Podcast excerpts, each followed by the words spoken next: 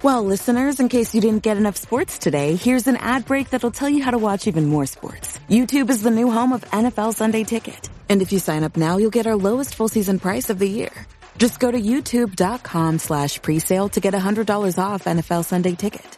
Watch your favorite teams out of market Sunday afternoon games. Exclusively on YouTube and YouTube TV.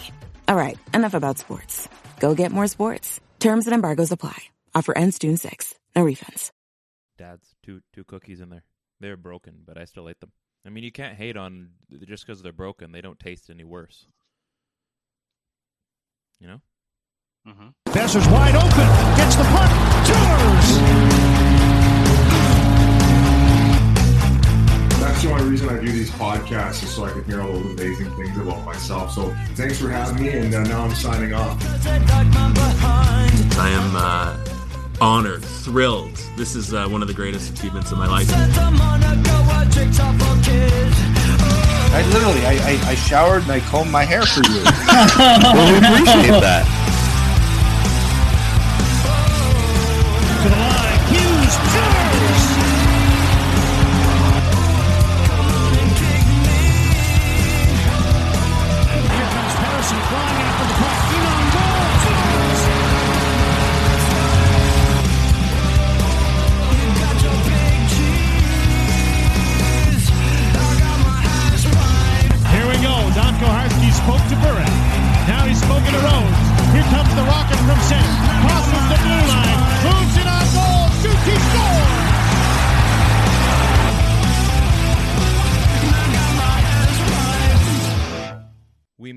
To episode 50 of the PP1 podcast. So, when you hit a big milestone like that, as the Canucks have this season in their 50th anniversary, you got to go big. I've heard another podcast, they went massive on their 50th and had like 80 guests or something like that.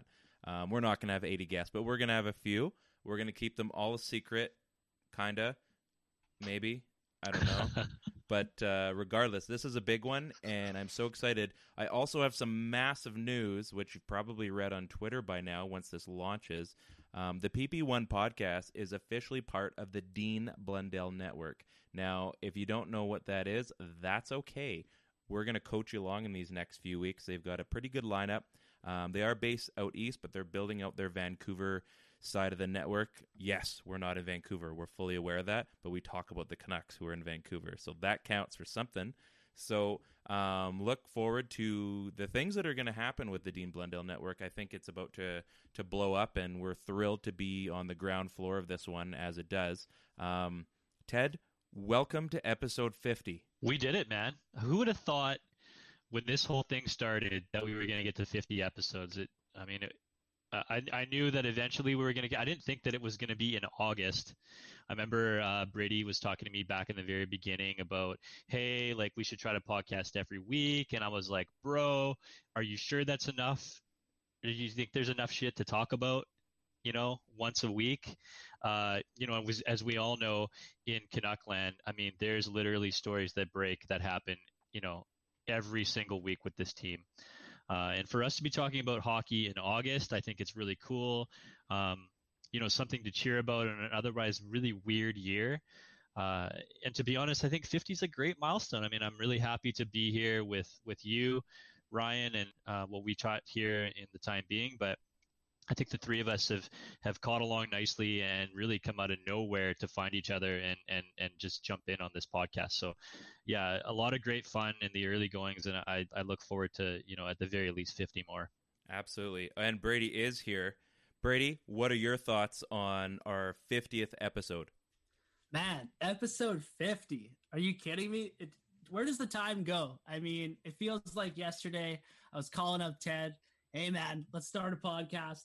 And here we are, 50 episodes. Man, I'm buzzing about that. You know, we started off as just a little, uh, you know, three guys just talking Canucks.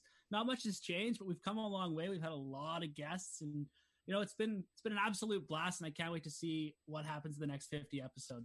Oh, I hear you. I hear you.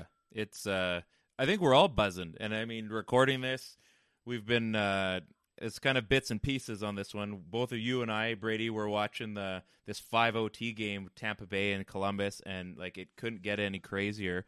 Um, by the time this airs, I hope uh, this game has ended. But who knows? maybe maybe uh, we record the Canucks winning game one and they're still going. So we'll see. Yeah, we're looking at the fifth overtime right now. 12 minutes left. Korpisalo has made 85 saves. That is a new Stanley Cup play Stanley Cup playoffs record. He's 15 away from 100, and honestly, it's probably going to happen. We're going to get into our first uh, interview. We had Cat Silverman from the Athletic, from I, I guess a little bit everywhere. Canucks Army. She uh, does some goaltending coaching. She's a running coach. Cat pretty much does absolutely everything you can think of, and she lives in probably one of the hottest places on the planet. We thought it was Kelowna. She proved us wrong in about five seconds. Um, so I guess uh, we'll have some other guests that you're going to find out right afterwards. But uh, without further ado, here is Cat Silverman. Well, we've got an amazing guest with us right now. Um, she writes for The Athletic. She writes for Canucks Army. She's a, a goalie guru. She lives in one of the hottest cities on the planet. Um, one of my tr- Twitter friends for at least five years since the the draft day of Nick Merkley, who is no longer an Arizona Coyote. Um, Cat Silverman, welcome to the PP1 podcast. Thanks for having me. I, I like being introed as a living in one of the hottest places on earth because because that's what it feels like. Do you have air conditioning? Yeah, what happens to like what happens to folks down there when like the AC breaks? Is that you I mean, die? I yeah, I don't know how you function. That's uh, it, that so our AC actually broke last year. Um, I live on the third floor, and really nice place, really huge. Like managed to get a really good deal on a like really spacious place. Um, because it was on the third floor and about a week after I moved in in early August last year, so right around this time, um, the AC started to go. And I noticed that because I try and keep it around around the mid 70s, which for the the Canadian followers, I try and keep it in like the high 20s. I, I try not to not to break the AC, right? Like I try and keep it. It's still cooler than it is outside, and it started creeping up, and it wasn't hitting what I'd set it to, and so I luckily I caught it before the AC like completely went out. But uh yeah, there was like a, a day or two there where it was like I was just laying there in shorts, not moving, with like a fan pointed at me. Um I I run and I, I also coach running in, in addition to goaltending and uh it's that time of year where like I have to tell some of the kids that I work with like now is not the time to work on your marathon. We had a kid pass out on us uh, last week because he he thought he could train for his marathon. Tried to run a 17 miler. Got too late in the morning. It was like 8 a.m. and it was already starting to push like 37, 38 Celsius. Oh, and uh, man. yeah, so so it's I hate it here. I, I love it in the winter. Where our trade off is we get really beautiful winters. It's like it's usually like the low 20s um, throughout our winter, so it's beautiful hiking weather. But uh, yeah, summers are usually I'm gone but obviously we have we have hockey back, so I am I'm here in Phoenix covering a team that's quarantining in Edmonton. So go figure. Hey, we get low twenties in our winters too, except there's a minus sign beside it. Right. and snow, and a lot of snow. But uh, Cat, um, I guess for a lot of our listeners, they may not know who you are. So maybe can you give us kind of a, a quick rundown of what uh, your your professional uh, self does. Yeah, so uh, like I said, I, I coach running. I also coach goaltending uh, in the private sector. Um, I work with InGoal Magazine. Uh, lots of Canucks followers, if you guys have those. Um, know Kevin Woodley, Greg mm hmm Um, work with them. Um, been covering the Arizona Coyotes for various outlets. Uh, most recently with the Athletic um, since 2014. So this will be my believe my sixth full season with the team. Um, I also write for Elite Prospects now and again. Once again, that that Vancouver connection with JD Burke. Yep. Um, and occasionally, when uh when Wyatt with uh with the armies needs needs a little help with goaltending, I I slip in there too. Right, write a couple blurbs for for Canucks fans on Jacob Markstrom and, and Thatcher Demko, my my large adult son, as I call him. Um, but yeah, that's that's pretty much me. Excellent. Ted, do you want to fire away? Do you got a question for Cat? Um, yeah, I mean, you know, be, because we've never had anybody on the show before that has like such an in-depth understanding of, of goaltending coaches and, and, and how the position is coached. I mean, a lot of people think that obviously just goaltenders go out there and it's just something you do based on athletic ability or, or size or lack thereof when you're talking about a guy, say like Mikey DiPietro.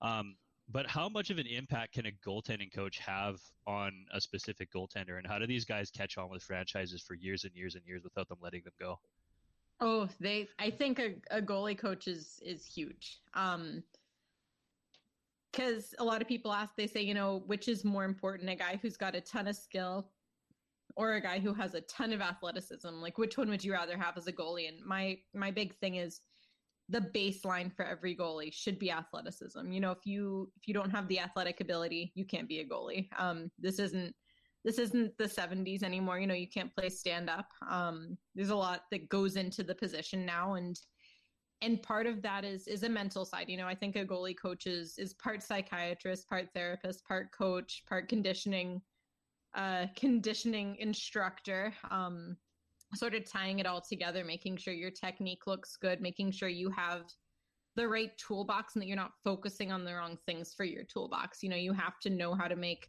a good desperation save, but you can't focus exclusively on those. You have to have a really solid foundational impact on the game. And so that's where you said, you know, guys who stick with stick with franchises for a while. Ian Clark, uh, he's up in up in Vancouver right now. He was with Columbus before that. Uh, there's a reason he stuck around for a while. Um, you look at the uh, the Allaire brothers, Francois and Benoit. Um, they worked with uh, the Colorado Avalanche and the New York Rangers for decades, and there's a reason those teams kept them for decades. You look at guys who are able to to fine tune Henrik Lundqvist. You look at the fact that all of his backups have been similarly positioned to succeed. A lot of that's not just the scouting and getting the right guys, but it's the goalie coaching. It's making sure that they have that foundation to go with the athleticism that's really really the mold. The the athleticism is it's like the cookie dough and then the rest of the ingredients have to be tossed in after after that the cooking time, you know, all that and yeah, I think a goalie coach is almost as important as having the goalie themselves. Hmm. So Vancouver had a guy, obviously Rollie Melanson for a long time, who worked with Luongo, um, and it was cool to get Ian Clark back. And a lot of us knew who Ian Clark was because he was somebody that worked with Vancouver beforehand. But how do those two differ in in style and, and personality when you're a team that has somebody like a you know a goalie with a bit of a pedigree like like Markstrom who just hadn't quite been fully developed yet? Do they look at who they're hiring and think that this coach might fit this goaltender, or do we think that maybe we just hired this coach and the goaltender sort of adapts to that style? Uh, I think occasionally they hire based on the goaltender. Um, we saw it in most notably in Arizona. Um, Jon Elkin was hired specifically because he had worked with uh, he'd worked with Mike Smith in the past, and Mike Smith did well with Sean Burke. And then once Sean Burke left, he had a lot of trouble. So they they brought in Jon Elkin, a guy who he'd worked with in the summers. But for the most part, teams try not to do that because your goalie could switch every two to three years, you know, and you need to have three, four, five guys in your system.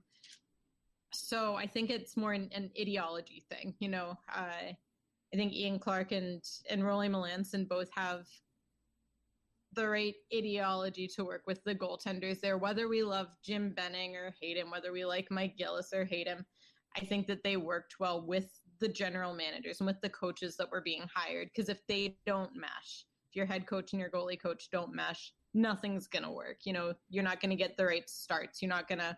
We saw it. I I want to say that it's kind of what we saw in Toronto when uh when Mike Babcock just wasn't working with the goalies the way that that team was trying to develop their goaltending pipeline. And so I I I think there are some minor differences between Rollie and Ian. I think uh neither have any notable difference from one another. One of them's not a super old school coach. They're both fairly modern. They both like to bring in new techniques a lot, which I think works for, like you said, a guy like Jacob Markstrom who needed just a little bit of fine tuning, a guy like Thatcher and a guy like Thatcher Demko who uh, came in with a lot of that that foundational athleticism, but not a whole lot of refinery to his technique. He needed a lot of help with reining himself in.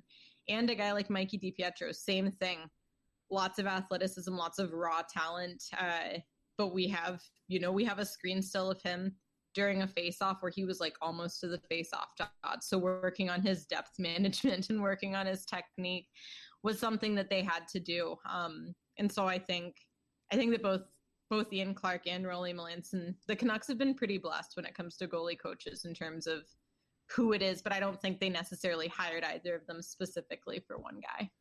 So, um, just to kind of go off of that, and there's probably a bunch of different answers to this, but when a team hires a new goalie coach, um, how long does it take for those changes um, once a guy's in to be tangible? Um, maybe a mm-hmm. veteran over a rookie goaltender, but then you also see on the other side where there's guys like um, you know Carter Hart or uh, Cam Ward in their rookie year, or even like Carey Price. There's certain goaltenders that just kind of already are you know athletic, and you know it seems like there isn't a lot of coaching. But is there kind of like a time frame, or does it is it goalie to goalie? I think it's kind of goalie to goalie, and I think it's kind of coach to coach too. It's uh some goalies come in and they need a little bit of time to uh to get used to the coach that they're going to be working with. Um, a lot of that comes down to the communication skills of the coaches. Um, other times you see the results a little bit more immediately. Um, I think nowadays you see less adjustment time than we used to because almost every guy you talk about Carter Hart, he has a summer coach. He's had a summer coach for years. Um, you look at Carey Price, he has a summer coach. Uh, every guy has someone that they work with. Some of them have multiple ones that they work with over the summer.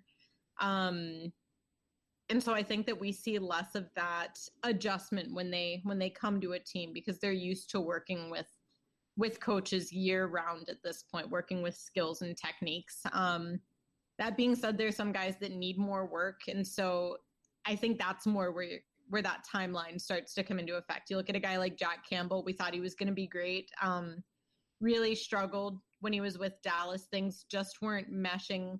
And that was, he was working with Mike Valley, who's a coach he worked with in the summers anyway. And even something just wasn't clicking there. So when he went to LA, started working with Dusty Imoo, another name that's kind of familiar for Vancouver fans. Um, that took a long time, and that wasn't that wasn't the goalie coach's fault that was they had to do some structural undoing of of bad habits that Jack Campbell had acquired and then sort of rebuild his game on the fly during a season, which is kind of tough to do. So I think uh, I think it really is goalie to goalie. Hmm. Ted, you just you've given us so much amazing info. It's like, what can we ask? you? Eyes, Try to trump you. you. Processing here. I've got another one if you're thinking, or is he? Uh oh, his microphones went out. I'm so sorry. There we go. But yeah, in the case of like like Phoenix, for example, you got um, you know a relatively smaller goalie like in, in Antti Raanta, and then you got a, a big guy in, in Darcy Kuemper. And I think that when you look at Vancouver, you know Thatcher Demko, although smaller than than than Markstrom, is still a big goalie, and both those guys I feel like are pretty good athletes. Um, and DiPietro is a smaller goalie. So for the goaltending coach, how much has to change from from goaltender to goaltender? And I know you brought up that point of that sort of screen still of DiPietro being almost out to the face-off dot. Part of that probably has to do with the fact that he might be a little bit smaller. I'm guessing. So how does that work for a goaltending coach? Because I feel like you can't just apply one scenario to a to a goaltender because everybody's shaped and plays a little bit differently. Absolutely, I had a had a really good conversation about that with um with the the AHL goalie coach here in Arizona, Zac Bierk. Um, he was working with Adin Hill, who's not unlike Darcy Kuemper. That's a that's a big boy. Adin Hill, I think when he was drafted was listed at like six three, and he's like six seven now. He just oh, he keeps growing. Yeah, he just keeps getting bigger, and uh, and some of their other goalies that they've had in the system have been a little on the smaller side. Uh, like you said, Antti Raanta, that's a guy who's uh, I think he's listed at six feet tall, and I'm pretty sure that's a lie. Um, I use one of his cast off Oh, sticks. I'm five. I'm I'm about five seven, and I use one of his sticks. So and there's no way, no way six feet tall.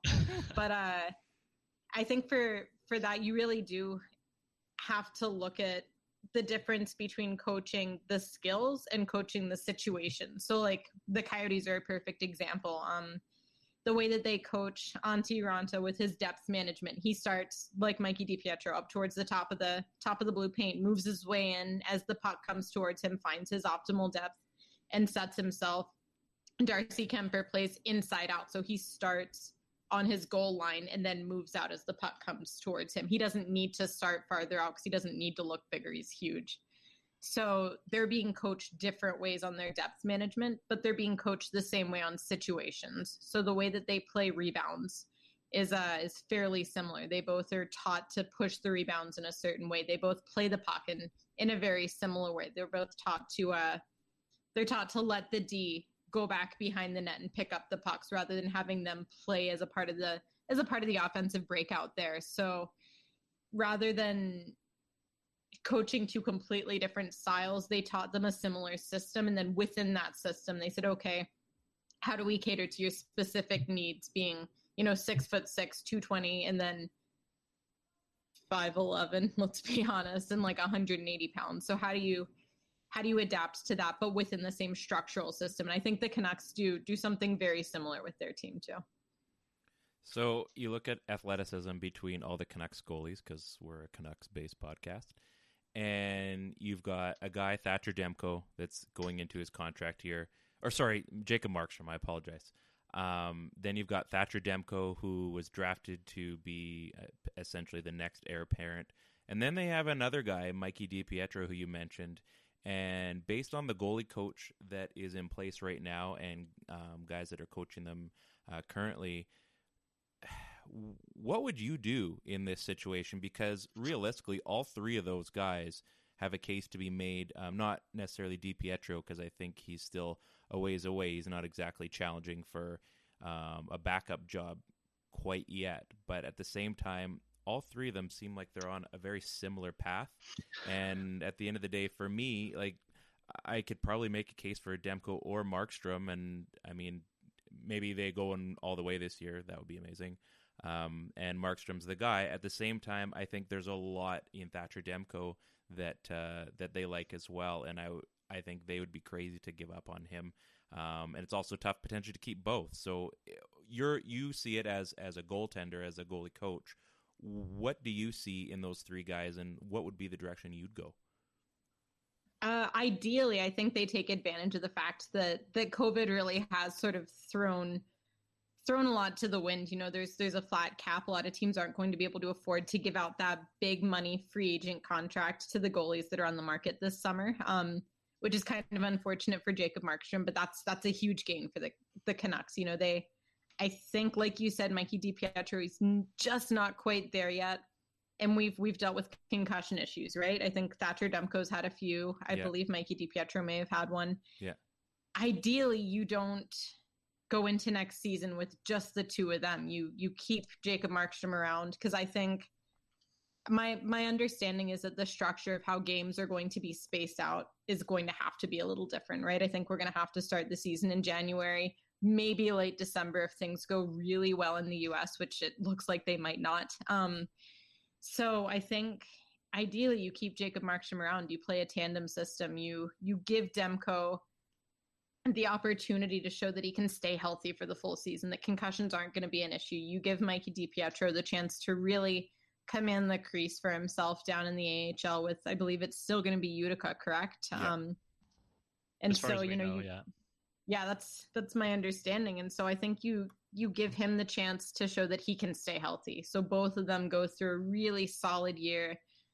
Maybe you even keep Markstrom for two years. You sign him to a nice, friendly two-year deal, maybe with a little bit of a higher cap hit to it.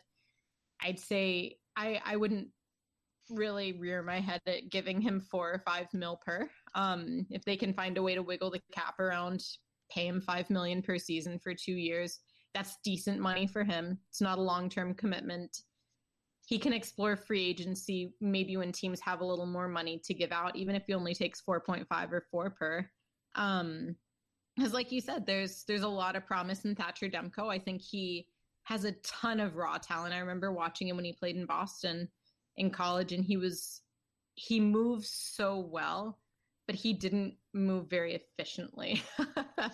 You know, he'd make a save and it would be beautiful and highlight reel worthy, and there was no need for it. And I think he's really started to control that. But when he gets nervous, you start to see some of that exciting goalie again, so to speak. And and that's just a little less efficient. So I want to see him get just a little more comfortable with the pace of the NHL game, splitting the games 50-50 with Jacob Markstrom. You know, you give them both ample time. We might have games packed a little closer together. It gives them both ample rest, keeps them from getting hurt. You call up Mikey DiPietro if you need to give him a couple more games at the NHL level. It's not going to hurt either Markstrom or Demko to have a third goalie pop in and out of rotation while he's still waiver exempt. Um, and then you go from there. I think I think a short term solution though is really really the best answer for Vancouver right now if they can if they can swing it obviously. I like so that. I mean obviously I like this this plan of keeping you know all our great cards all in one spot. But with expansion coming what do you think will happen? Do you think that vancouver is going to explore trade opportunities? Do you think that they're just going to leave thatcher demko available for selection? Do you do you think that they they lock up demko down the road? I mean what do you think will actually happen in this scenario?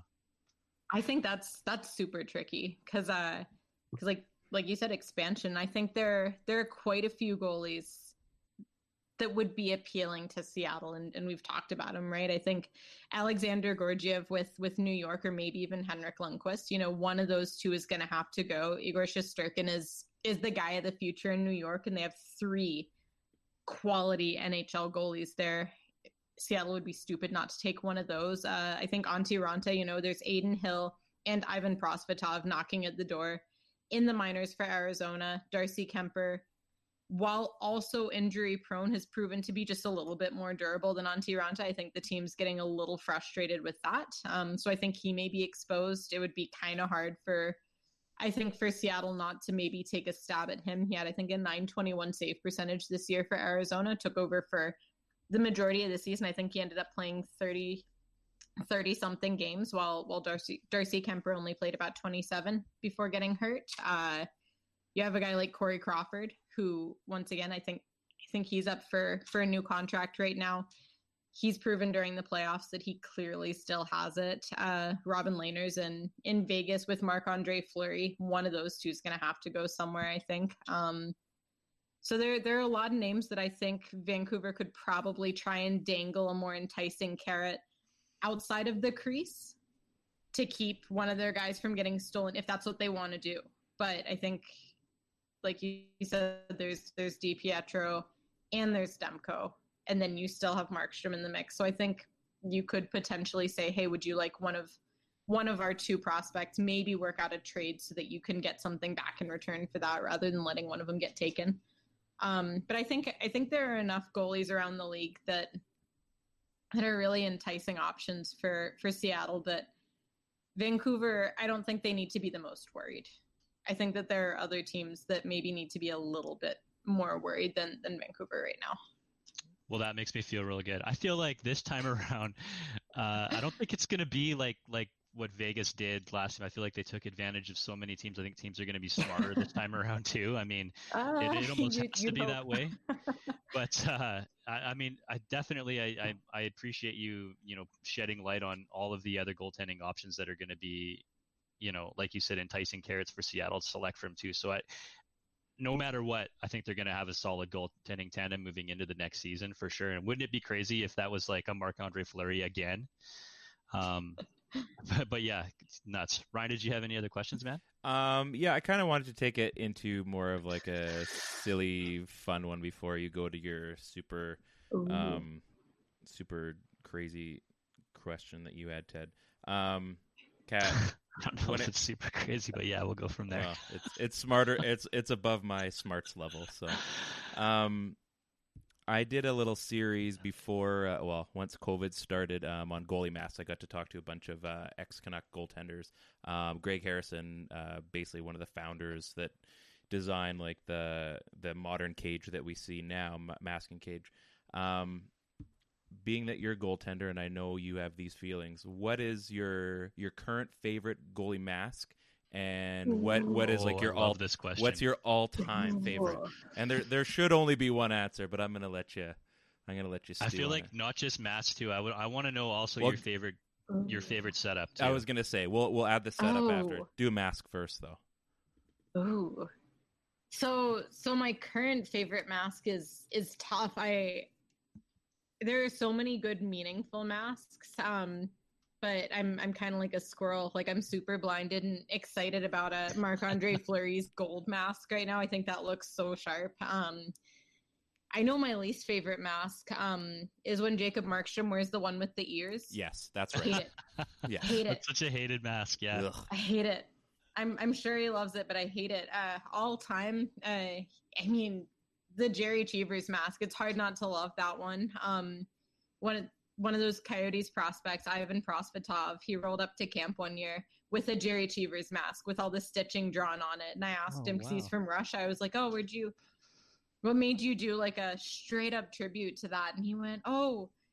I don't know. One of the one of the mask artists asked me what I wanted to do, and it looked really cool. So I, I I wanted that to be my thing, and so he did that, and was really proud of it. Um, but yeah, I like uh I think Robin Lehner always has some good mask designs. He had a, a sketched in flames one. Um, for any any metal fans out there, that was a fantastic looking mask. Uh,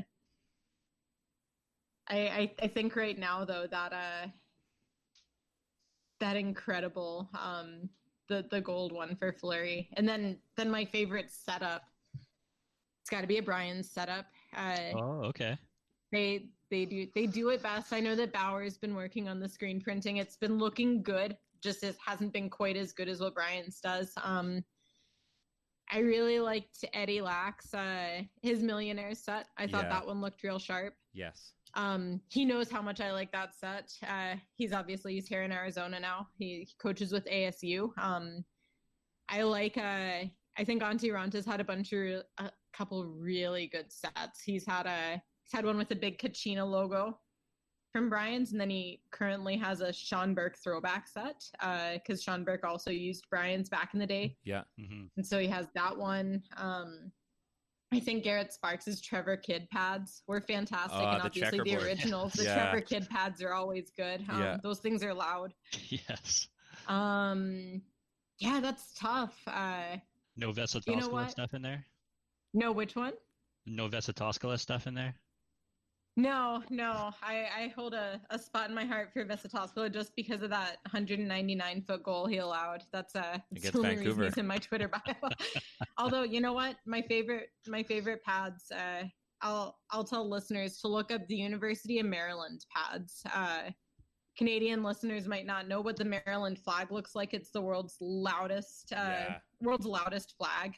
And a kid who played for the University of Maryland, they're they're a club hockey team. He got the Maryland flag done up in a pad Whoa. design, and it's it, did you just did you just look it up? Oh, that's exactly what I was expecting, and it is louder than I Yeah. thought. Wow. It's it's loud. I love it. Um, I, I got to talk to talk to Chris Joswiak. He's the guy who uh who does the the pro the pro designs with uh with Brian's. He's the one who works with all the like Antti Raanta and Garrett Sparks and all of all of those guys who who work with Brian's. Uh, Yaroslav Polak, Eddie Lack, and uh, Like he was DiPietro, telling me about that. No, Does DiPietro wear Brian's? Yeah, DiPietro was wearing Brian's this year, and then I think so does Thatcher Demko. Brian's go. I was gonna say I know I, I was pretty sure Demko did. Uh, as long as they're not Vaughn, I think Vaughn's designs are like woefully woefully boring. Um, which is probably gonna make someone really mad. But but yeah, I like a I like a good all black set. I think uh I think Corey Crawford has the all blacks right now. I think that looks sharp. Um, kind of like when when Marc Andre Fleury does his metallic gold set. Yeah. Um, I don't know how counterproductive that would be for a goalie. Like when you see the the flashing sight lines um, every time you try and make a kick save, but but yeah, there there are so many good pad designs out there. Um, but the Maryland ones are near and dear to my heart. I was born in Towson, Maryland, so I think I'll I think I'll stick with those. Fair enough. I had uh, I had no idea that these Terps pads existed because I'm looking at them now and they are crazy. But I definitely watched Aren't like those Terp- wild? yeah, that's so great. I definitely watched like Terrapin football, uh, you know, and having like the red and white on one shoulder and the the gold and black on the other shoulder, and then obviously split again on the helmet. I thought they did such a good job. But those are by far my favorite college uniforms. So to see it on a on a goalie See with, the, the with that kind of pad. pad setup, it's too bad this is a podcast and we can't show a visual visual to our listeners. But We'll yeah, post it. tweet it out. We'll post it on the the preview. That's that's uh, that's bonkers good. That's I, that probably moved into my my top five all time goaltending pad setups. But yeah, um, okay. I had a quick question about um, uh, going back to goaltending technique and that kind of stuff because we don't get uh, you know goaltending gurus on here very often, if not ever. Never, Um, never. This is a I think, first. you know, we're trying to get Eddie Lack on here, but that hasn't happened yet. So, um, in Game Four, um, during the the broadcast, Cassie Campbell um, mentioned that uh, you know Markstrom was having trouble getting beat up high on the blocker side, where he was sort of leaving a little bit of the net open, and that this might be due to reverse VH. Um, can you let us in on how reverse VH works and how that might be detrimental to Markstrom's game when it's looking on soft side goals like that for him?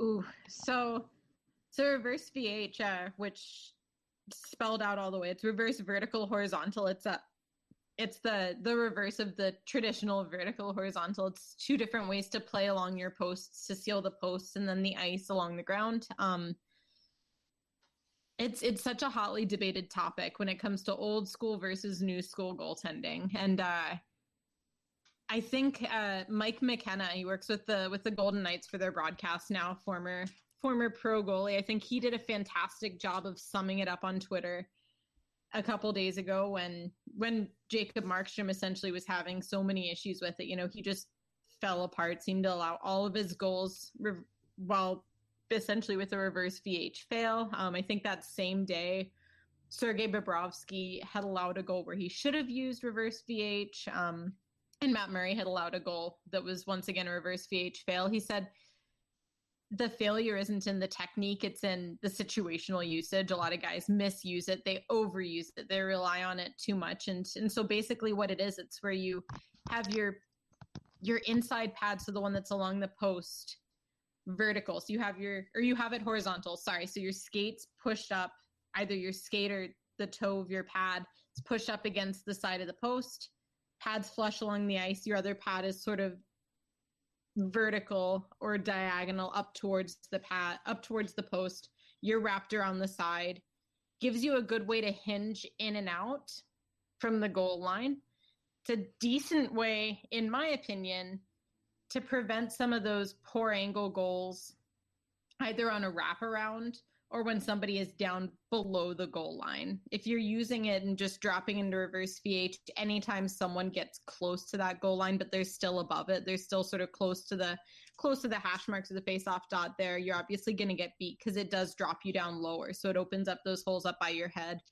They get too close to you, they can obviously try and slip it in over your shoulder, bank it off your mask. We've seen all sorts of things during the playoffs. Um, but it not only gives you a chance to sort of seal along the ice there and along the post for when guys are trying to wrap it around, um, but it gives you a good way to push back across if you need to. It's a really good way to to really just sort of seal right in that corner when somebody's behind you. Um, but some guys do overuse it. It started getting taught by goalie coaches. Next thing you knew, they were all using it, and you can tell when a goalie has just learned and mastered reverse VH when we're watching scouting tape when we're working with a younger goalie because they use it anytime the puck gets close to being near that goal line they drop and they push themselves up against the post. And uh, i think i think it was just an off night for markstrom. He just his decision making wasn't the best. He was overusing reverse vh in bad situations allowing some really in my opinion silly goals i won't call them stupid um he's he's still in the he's still in the national league right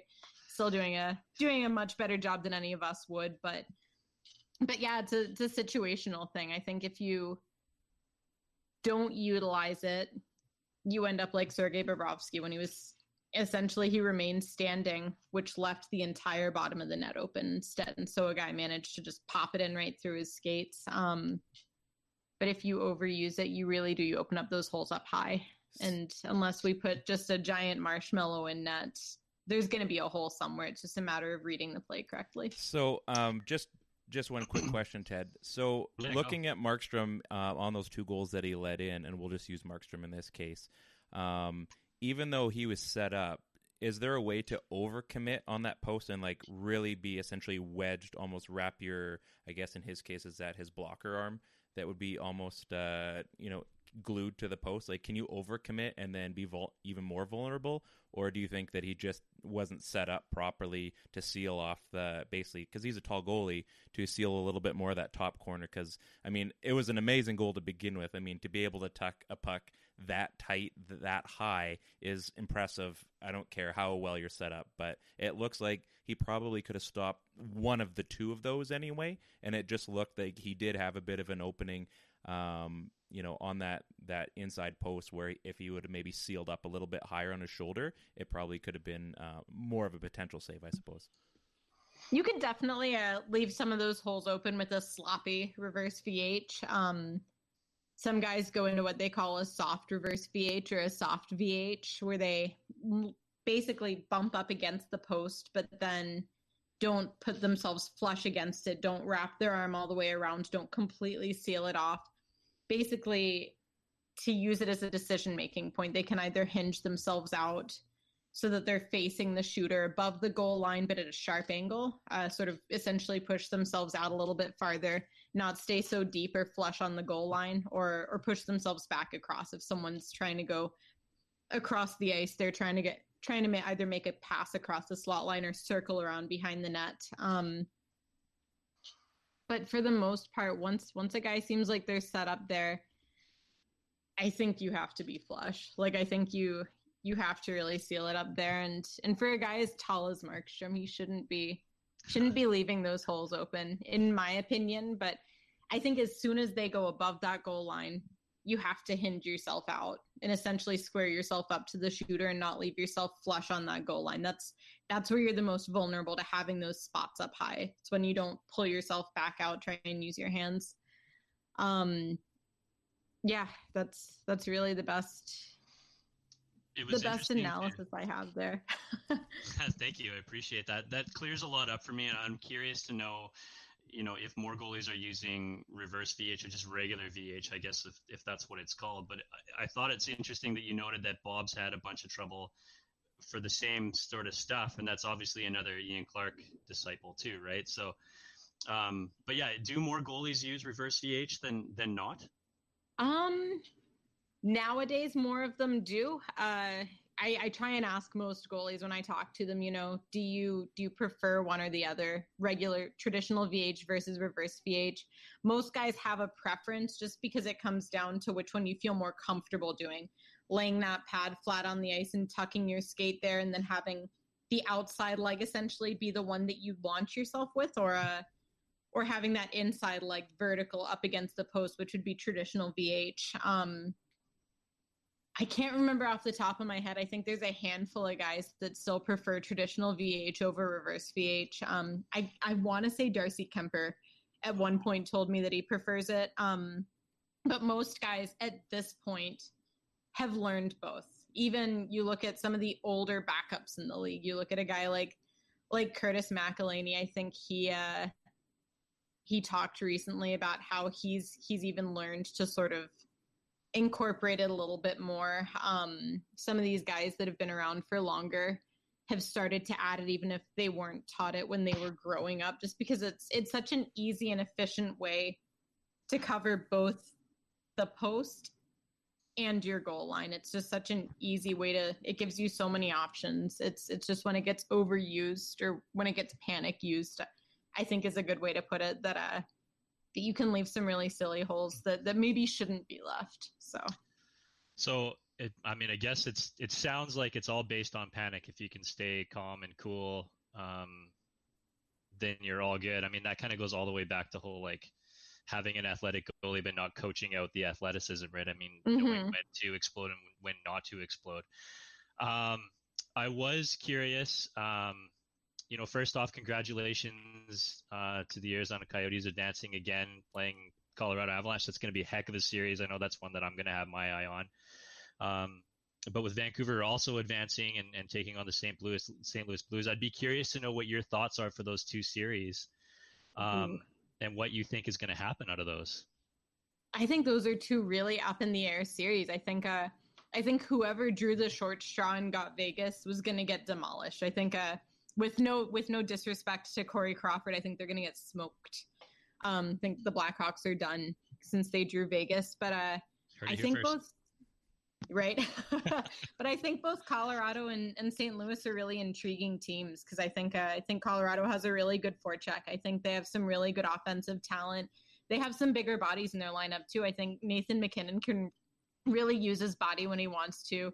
Gabriel Landeskog absolutely can. Erik Johnson uh, can be a force to be reckoned with, um, but they're not as heavy of a team overall as I think Vegas can be sometimes. Uh, Arizona obviously doesn't have a particularly heavy lineup outside of occasionally Lawson Crouse, Christian Fischer, Brad Richardson. You really don't have a lot of guys that that play a very heavy style of hockey. So uh, I think that one's going to come down to a lot of goaltending. You know, see how how Philipp Grubauer and Pavel Francouz do against uh, Darcy Kuemper and Antti Raanta, who I believe is healthy once again. He got hit in the head with a puck during warmups. Has been out during that play-in round. Um, and then for Vancouver, I, I really thought that they looked like a mess their first couple games against Minnesota. I watched those mm-hmm. games with with my hands over my eyes, just praying for poor Jacob Markstrom. Didn't know what Tyler Myers was doing. Still kind of don't know what Tyler Myers is doing. Um, think a lot of penalties are gonna gonna come into effect there. You know, you have a lot of really strong guys on the Blues, but then sometimes that's a team that that vanishes, right? Sometimes St. Louis does does nothing with the opportunities they're given. So, and I think Vancouver has some really scrappy guys up front. Uh, not even talking about Quinn Hughes. Obviously, that's that's a huge name right there. You have Cale Makar in one series, Quinn Hughes in the other. I think that's going to be fun. Um, as much fun as it would have been to see them play each other. Um, but yeah, you have guys like uh, you have Quinn Hughes versus the entire Blues defense there. And I, I don't love the defense on Vancouver outside of Quinn Hughes. So we, I think you, have, don't really you have a better forward core for, for Vancouver. Yeah. I, I, I don't know. I think those are going to be two really fun series. I wish I had a better prediction, but uh, I think both of those series could go a full length. I think both of them are going to be tough to battle out. I don't think either one's going to be a sweep, um, like the Vegas series undoubtedly will be. Um, and it's just going to be a lot of fun. I think it's going to be a, a lot of fun to watch both of those. It's the playoffs in August. What's not to like? I mean, right. I'd rather be enjoying my summer, but I don't mind uh, staying in to watch uh, to watch my team play hockey, and uh, it's it's kind of nice too. I mean, obviously for Canucks fans, we're all excited because we haven't seen actual playoffs with the Canucks in them for for five years. We've watched every other team, which actually has been kind of relaxing. I've been able to just enjoy what hockey looks like in the postseason with no stress involved. Now, every time the Canucks have the puck, I'm, you know, just tense. Are they going to score? Up the, a little bit. Yeah, and when they don't have the puck, it's just like, okay, don't talk to me until the shift is over. So we could be in for two months of that. We could be in for two weeks. Who knows? But uh, I'm excited. Um, I think we could probably wrap up here. We've uh, taken enough of your evening. Thank you so much for um, coming on our, our little podcast that out of Kelowna, BC, not as hot as Phoenix, Arizona. Not as hot as Phoenix. Um, First, Ted, uh, did you Absolutely. have any closing words for Cat? Yeah, Cat, that was just super enlightening. I, I, feel like I already know way more than I did before. Um, but yeah, I want to maybe just take like the next 30 seconds to a minute. It's shameless plug time. What do you got on the go? What are you working on? What's new for Cat Silverman? Uh, yeah, give us the goods. Ooh.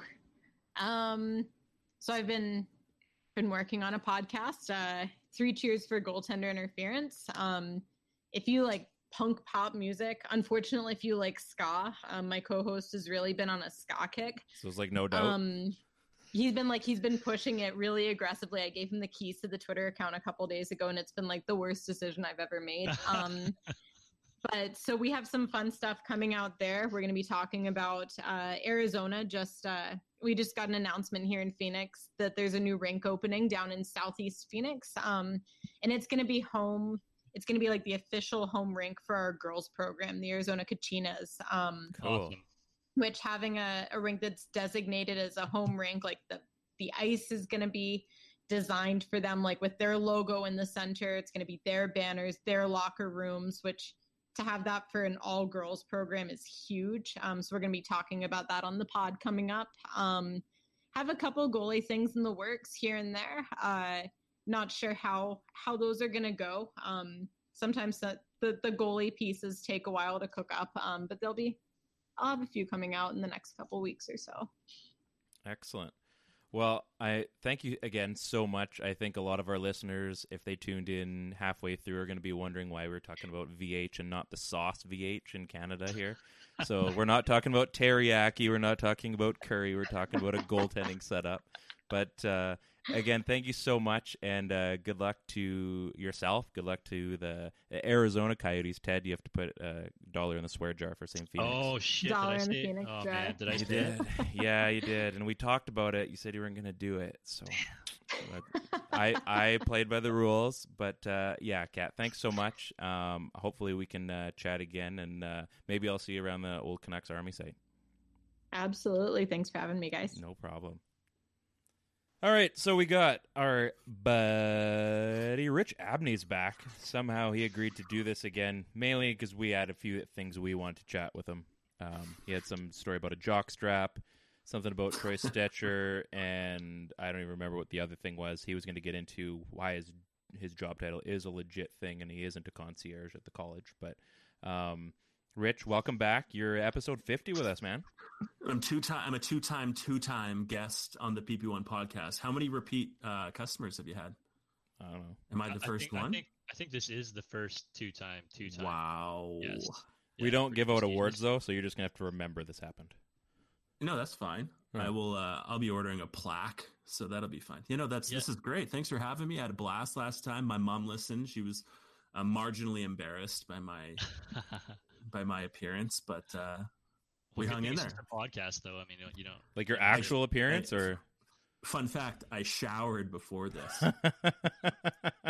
More of a mental shower, though. A bit of a, a bit of an emotional cleanse, a bit of a Oh. rinse. You know, I was like, "Hey, sure, the hair looks good right now, but I just needed to, I needed to get in that game mode." So so good know, that you watch put a hat on. Yeah, watch that day away. exactly, Uh, when we had Brad Mayoff, he was like, flex. "Oh, is this is this is this a is this a podcast? I I, I thought maybe it was just I combed my hair for you guys. Like I I don't remember last time I said the words like combed my hair, but yeah, um yeah, man, I think you're all good, and maybe mom will get a, a screenshot. We'll take a pic or something, send it to. yeah, perfect. Well, thank you for having me. So what have you been up to since the last time? It hasn't been that long, but a lot's happened. A lot has happened. When did we talk last? Was was were sports even a thing at that point? Sports Were we wasn't. sportsing? I don't think no, we were I don't think we were yet. sportsing yet. We're hoping for sports, right? Absolutely. Yeah. So, I mean, what a development on a bunch of different levels that we've had. I've been consuming a ton of sports. I just discovered my health app on my iPhone. And uh, I don't want to be one of those guys that counts as steps, but I've recently been getting into counting my steps. And I'll tell you what, you can tell the days where I sat and watched like three NHL games in a row. And then like the UFC had a, a show on in the evening. And because I put together like a less than one kilometer walked total, which is like, you know, 10 or 11 trips to my fridge and three or four trips to the bathroom sort of thing. So uh, I've been doing a ton of that and it's been excellent to have live sports. And what about you guys? I mean, how, how exciting as Canucks loyalists are you to, uh, do we call that a playoff series win? What are we calling that right now? Did we say they won a playoff series or no? It, it had a I'm gonna, feel. I'm gonna say that. Yeah, it had Yeah, the feel. It feels like it. Yeah. it's weird to say we're going into the playoffs and they're playing the first round, so it's like a prequel. So it's, Yeah. you know, Do the stats count towards playoff stats? I think they said yeah, they do. Oh Okay, wow. so that's kind of interesting. Then I I don't feel think like anyone it's put up. playoffs hu- then. Yeah, it has to be. You're right. Yeah, I don't know if anyone put up huge numbers. Aho, I think, had eight points in three games, so that's pretty good. Quentin Hughes But had Hughes six. had six points. Yeah, so I mean, may, maybe there'll be an asterisk as we talked about in the last episode if somebody puts up ties goes 19 goals or more, uh, tying or breaking the record or something like that. So It could happen. Yeah, I mean, exciting times. I mean, I'm not as diehard a Canucks fan as you guys are, but uh, I mean, that was that was awesome hockey. And of course, Canucks Twitter, which you guys are very proudly a part of. I see now attacking Cale Makar for no reason again. it's just It's doing weird yeah. things. Yeah, attacking Cale Makar, attacking, uh, attacking Gillis, attacking uh, Gilman. I mean, there's all sorts of weird shit. there's all going this on. There's- angst for some reason still. Like The, Yeah. the I don't Cale get Makar it. thing is so odd. He's like a, a 19 year old who didn't even play in this round of the playoffs, and, and he's playing against b- better hockey teams right now. Yeah. you know, Yeah. he put up one point in three games, and people were like, "Really?" Like, so the Vancouver Canucks Twitter was angry at even the. We don't even know what's happened in the Calder vote yet, and they're they're preemptively upset with uh, the AJHL's alum Cale Makar. so Good shout out there, I like that. yeah, yeah, Brooks Bandits. woo. There you go. Yeah, it- Yeah, it's very strange. I mean, people people get bent out of shape. I feel like there's this like weird underdog mentality in, on Canucks Twitter right now, and and there's such a separation between people who are Benning supporters and people who are not Benning supporters. And you feel like if you're not a Benning supporter, then you must be a Gillis guy or whoever else. Um, and you're just wishing ill will on the team if you don't support Benning, and and then all this stuff just flies out, right? People people hating on Gilman uh, because of what happened in, in Leafs land and that collapse and blaming him for things that he had nothing to do with on that franchise. So, I mean, super strange. And, and, I, and how they keep going back to the woodwork to attack these old figures uh, and finding new ones, like you said, in Cale Makar, too. Super Well, well, strange. when the scout, uh, what was the name of that head scout that parted Oh, ways with Judd the- Brackett. or- Judd Brackett, yeah. That was all over my timeline, as though people are somehow they know exactly the conversations between scout and general manager, like in the war room. You know, I- I'm sure you guys had your opinions on it, but it's uh, Well, I was there. I mean, it's so divisive. exactly. It's you like were in the room. Yeah. Team Judd. I was like, I was like, dude, let's relax. Are we gonna get but- T-shirts? Is it gonna be a Twilight thing or? Yeah, exactly. yeah, Team we'll get, we'll get the Judd's t shirt, that old school. I wonder uh, which which one are you gonna be? Naomi or Winona or which one? I think I'm more of like an Ashley Judd. Oh, she was uh, the star of Double Jeopardy, of course. I was gonna say. Drop that. F- filmed in Prince George, BC, baby. no No way, kidding. I had no idea. and that was it, yeah. before you got big there. Yeah, once Ashley left town, and then Ben Affleck shot reindeer games here. So it's, there was a big void. that you, go from from one absolute blockbuster to uh, yeah, but that was sort of Charlize Theron, like a real very- breakthrough for me and her, Oh. in that you know, in a lot of ways. I, can you can you get in more into depth on on why? Did you watch exactly? this the the new Charlize Theron movie on Netflix? I try not to Old miss Guard? any Charlize Theron movie. What's it called? Old, Old Guard? Old Guard, yeah. No, I haven't seen It's, it. but they're like immortal and they've been fighting the good fight for hundreds of thousands of years or some shit like that. Was it like the Check it Air Bud sequel? She's a great actress, though. Like Mad Yes. Max, she was awesome, and That was. Monster, she was awesome. Yeah, Yeah. Super Babe. Uh, she was really good on that episode of Hot Ones as well. Oh yeah, Hot Ones. What a Yeah. what a racket that guy has going too. Yeah, He's he's n- got it he's figured out. Yeah. I wish I had a show like that. Hey, Is Charlize the number one? Who's your guys' Hollywood crush? Can we ask that question on here? oh, that's a tough It one. could be, by the way, it could be a male. You can be like, I crush on Harrison Ford. He's just such Okay, a, so a I'm gonna. I'm gonna go doesn't to both. I got both. So Okay, my my okay. my male one, and my Yeah. wife knows George Clooney. I love George Clooney so Mhm. so much. What do you love about him? I I couldn't tell. you. I think just because like he's Looks the guy. like you, Rip. Saying, I don't know where this is going, but yeah. you know, with the Uh-huh. beard, I could see it for sure. I I think just because like he seems like the kind of guy you'd want to hang out with. Like he would be like that cool guy. Like I'm gonna get you into this cool party. We're gonna go like you know we're gonna have a good time. Like he seems like he'd be fun to like you know just talk with the boys, drink a Yeah. beer, drink some wine. But he seems super sophisticated too. So Sure. um, on on the guy side, I'm like I've seen I think almost all of his movies. Um, Out of Sight being his best in my opinion, even though it's an absolutely awful movie, it's still my favorite. that's uh, Three Kings. Three Kings was Oh, pretty good also too. good. That was that was a fun Mhm. one.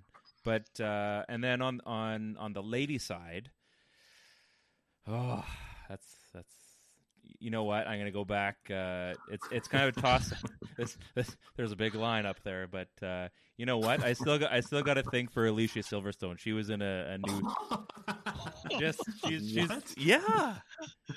She was recently in that, that new uh, Wimpy Kid movie. She was the mom. I don't yes, and she was fabulous in it. I don't know what the Wimpy Kid movie is that you're talking about, but she's the clueless girl. Clueless. Yes, yeah. yeah. And. I thought that's it. Batgirl. No, no, no. She was in. She's been uh, in a bunch of other. she was in Oh, one with Benicio del Toro as She was well. Batgirl. She was Batgirl. She was Batgirl, That's true. That was a Sorry, good movie yeah. too. Actually, that was a Yeah, she's movie. she's beautiful. Yeah. I don't Yeah. know. To each their own. So Okay, Ted. Who's I'm your- taking Uh, over this podcast. this is the man, weirdest version man. of dudes and guys ever. Yeah. Man Crush is, is easily far and away Brad Pitt. See, he was my Sure. second. S- complete smoke. Yeah, he, Yeah. he just yeah, smoke show can be like the the grungy homeless man and still be mega attractive, and then also be the the the dashing A character. So Hey, it's Ryan from the PP1 podcast on Crier Media. If you're looking for a spot to advertise your company, your brand, your cheese wheel, some beer, maybe some donuts, this is the spot. Reach out to me via DM on Twitter or Instagram at always94, and I'd be more than happy to chat with you. Worst case scenario, we just become best friends. And how awesome does that sound? Yeah, they Yeah, say he's a Brad Pitt. character actor in a in a leading man's body. I don't even know if he's a character actor. Every every role that he plays, just Brad Pitt just looks different. Yeah, that's fair. But he's Yeah. played like when you think about like Inglourious Basterds, like that didn't Oh, have yeah. to be Brad Pitt, but it was cool because it was Brad Pitt. Did you Or, guys like, hear that Glorious story, too? Or, or Achilles or I think the best Brad Pitt. Tell me what your thoughts on this. I think the best Brad Pitt is Moneyball Brad Pitt. I like Moneyball Brad Pitt. Ooh, he's Different good role, right? Different role.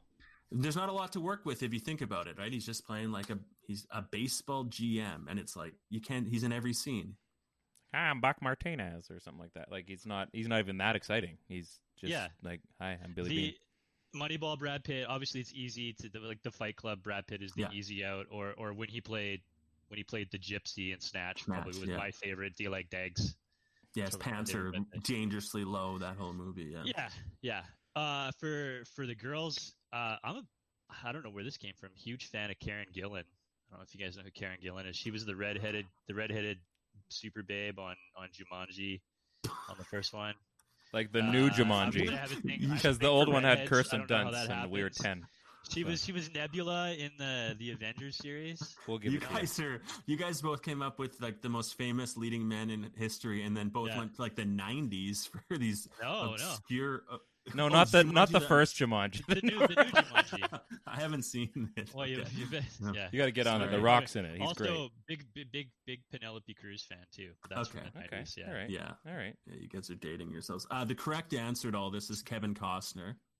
He was Who's- he was just on for Love of the Game the other night. Great movie. It- it- he's perfection in that Yeah. movie. Yeah, he He, talked really about love of the game, injury, and they said, yeah, yeah, they said that he was getting steroids pumped into his arm because, like, on the last couple of days of shooting, he had to throw the he had to throw like 400, 500 pitches. Oh, so they were like, he would go in, and actual MLB trainers were like, "I got something for you," because that was like the real heart of the juice era. Uh, I loved it. Kevin Costner. Field of Dreams is my favorite movie of all time, and he's just a, he's just Where's uh Where's Bull Durham on that list? Because that's my favorite Kevin Costner movie. That is one of the greatest movies ever made as well. He can't miss. That guy makes movies about baseball and cowboys and Like, and he- golf. Yeah, he, exactly. Tin Cup's incredible. So he's he's Americana. Uh, and then uh, the other correct answer is Julia Roberts. I can't chirp you guys for like going 90s with your with your female picks, but I've Julia Roberts is America's sweetheart. Those I are all respectable answers. Uh, I am Hundy P with you on the Julia Roberts thing. So She's awesome. when I was 11 years old, I I wrote a letter to Julia Roberts because I was so I was so in love with Julia Roberts. Really? What did it say? Was it like? Did you admit that in the letter? No, letter? it was just or- like I I think you're so gorgeous. You're beautiful. Yeah. Yeah, yeah. Because I yeah you know Did Your mom- back? Your mom never I sent did- that no. letter. I bet. No. Exactly. It would have been worse if my mom wrote back to me. like we're, you're gonna have yeah. And this this week on the couch of therapy, then uh, yeah. if Julia hears this, and I think she might, I hope she gets back to both of us. You know what? Well, yeah, lots of lots of big things have happened in the last little bit. We moved from the 42nd best Canucks based podcast probably to 40 40th overall, I think. Hey, moving up. That's a big jump. Yeah, and then a, and then a quick ad at the the Bleen Blue Blee Dean Blundell Network. So There it you was go. a little win, yeah. That's huge. Congratulations on that. Thank you. This Yeah, was thanks. this mostly Ted. It's just his his demeanor. His he just seems like so sophisticated and like people follow that. He's charming. He is very charming. He's a very good looking man too. Not like. George Clooney charming. Well, you know what? If you guys are hanging out together, it's a tough call. Put it this way, Ted: you make up for the other two and some. Yeah, we Thanks. like almost like they don't need the other two. Thank you, proper. He's not here, and he's still getting the gears just a little bit. Poor B. Oh, Poor well. B. So anyway, so we got sports back. We got obviously this is a hockey based podcast, so we should probably talk a little bit of hockey. Yeah. Um, and Rich, you've been following the Canucks probably more than anyone else uh, during the COVID. Um, did you see that? Did you, did you see that first, that first play in Rad? Well, because I've been following them more than anyone else. Uh, yeah, of course I watch. I watched every minute. It was fantastic. Um, what are Because you, work, asking? you, said, work for I a, see you it? work because Like, you, he- yeah, I saw it. yeah. So like, I guess Did you did, did you watch did the you games? get to watch any of the St. Louis games? Because I didn't watch any of those games. I saw one of the St. Louis games, uh, and they looked not that great, to be honest with you. But it's also hard to know motivation wise where each team is at. Like you don't get the intensity. A game four, game five, even how you watch that game feels different than watching the second game. And I know there's seeding and that sort of thing, but and, home ice advantage matters not anymore for fans, but that last change is so crucial, as you saw. Absolutely. I mean, you looked at that Toronto Columbus series Oh, Oh boy. you know, Auston Matthews couldn't get away from Seth Jones or John Tavares couldn't get away from that pairing, that sort of thing. So um, that'll be interesting to see. St. Louis is just they're battle tested. Anytime a team's coming off a, a Stanley Cup championship, especially the way that St. Louis won it last year, they're just there's not going to be anything that Vancouver does that St. Louis is going to be stunned by, right? I think I think the the media is trying to make a big play out of the Binnington versus Pettersson storyline, which is fine because we know that Canucks media and Canucks fans need something to hold on to sure. in terms of this is why we're this is the last offensive thing another fan base said to us, another player said about us, another Elliot Friedman can't tweet anything about Vancouver without getting attacked. So I, I, it'll be interesting to see what the matchups are. You know, if if it's O'Reilly who who gets that that assignment against that line, that if maybe um, the Lotto line gets broken up, despite the fact that they looked really good in those last couple games of the Vancouver Minnesota series. Um, we'll see if they try to do that so that they that St. Louis has to figure out where they're going to send O'Reilly and, and some of the better puck possession guys. But uh, I'm excited for. it. What do you guys think? Yeah, I think that. Uh, can I go first? Am I allowed? Yeah, hit it, buddy. I, I just I feel like I haven't talked in a bit, and I'm just chomping at the bit for some reason. Not like I don't talk enough on this podcast. Um, I, I, I for me, I see the Canucks as going in, and this is one of those years where it just everything just feels so so different. Like it's this this random like you know the the upside down almost where like it's just like anything seems like it's possible. As good as St. Louis is, they've always matched up like every year. Like I'm going way back. Like it always seems like the rivalry between St. Louis and it's not massive, but they've played each other enough times um, Mhm. that it always seems like there's a lot to offer on both sides. Um, with St. Louis winning last year, obviously, you know, they, you're like you said, Rich. They know what it takes to go all the way. I wonder if you know because you see a different team every round. You, you know, they offer different things. There's different challenges, different tests. I, I wonder what the Canucks are going to bring to this series that might test uh, St. Louis in a way that they haven't maybe seen for an, uh, a long period of time. At the same time, you hear a lot of these rumors like, you know, St. Louis hasn't exactly checked into the bubble, if you will. And, you know, they won. And, you know, there's going to be some guys that want the cup multiple times. I know anybody would be crazy to not want it more than once or at all. But at the same time, you know, this has been such a weird year already. If you had a young family and, you know, Bo Horvat just had a kid, Jimmy or Jordie Benn just had a kid as well, you know, there's there's those other kind of variables that think like, hey, like I got a cup already. Do I really need to give it, you know, that same 100% or 110% every single game? Am I going to put my life on the line for, you know, for 7 games? Is is it worth it to do that or you know, are we going to see a series where maybe the Canucks have a shot to, you know, break through, or is it the other way around where St. Louis just manhandles Vancouver and you know we all got excited because we beat Minnesota, but they're a way lesser team than the Blues are, and the Canucks have no idea what they're in for. Yeah, I wonder if the narrative of the young team that has to learn in the playoffs is increased or decreased in the bubble, meaning with no travel, no big crowds, home or away. Quite Yeah. honestly, right? Like a big home crowd isn't necessarily better for the 19 year old kid, right? In terms of pressure. For sure. I wonder if that actually helps the Canucks in a weird way, um, or m- maybe not. I mean, maybe it could be the complete opposite that this actually suits the team that's been through it before, like a St. Louis, that much more. I, I, I don't know if I totally buy into all the narratives that we, the media, because you guys are very much a member of the media at this point, um, create. If that makes any sense, we sort Sure. of impose. Yeah. We impose on, oh, they're the young guys, so they don't they don't know how they have to learn to lose before they learn to win, and there's all these things that you hear. And so, I I mean, maybe they're all true, but maybe none of them are. And I think, if anything, this year you saw that both 12s beat both fives in the in the uh, play-in play-in rounds.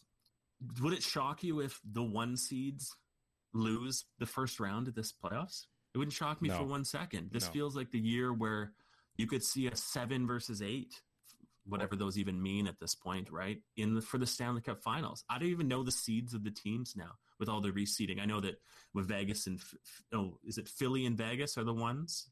Yeah, they're they're the one seeds. Yeah. But th- what what is that other than last change in a Stanley Cup final situation or, or excuse me, a conference final situation? I mean, it doesn't really mean much. So Yeah, you got to get Um, that far first.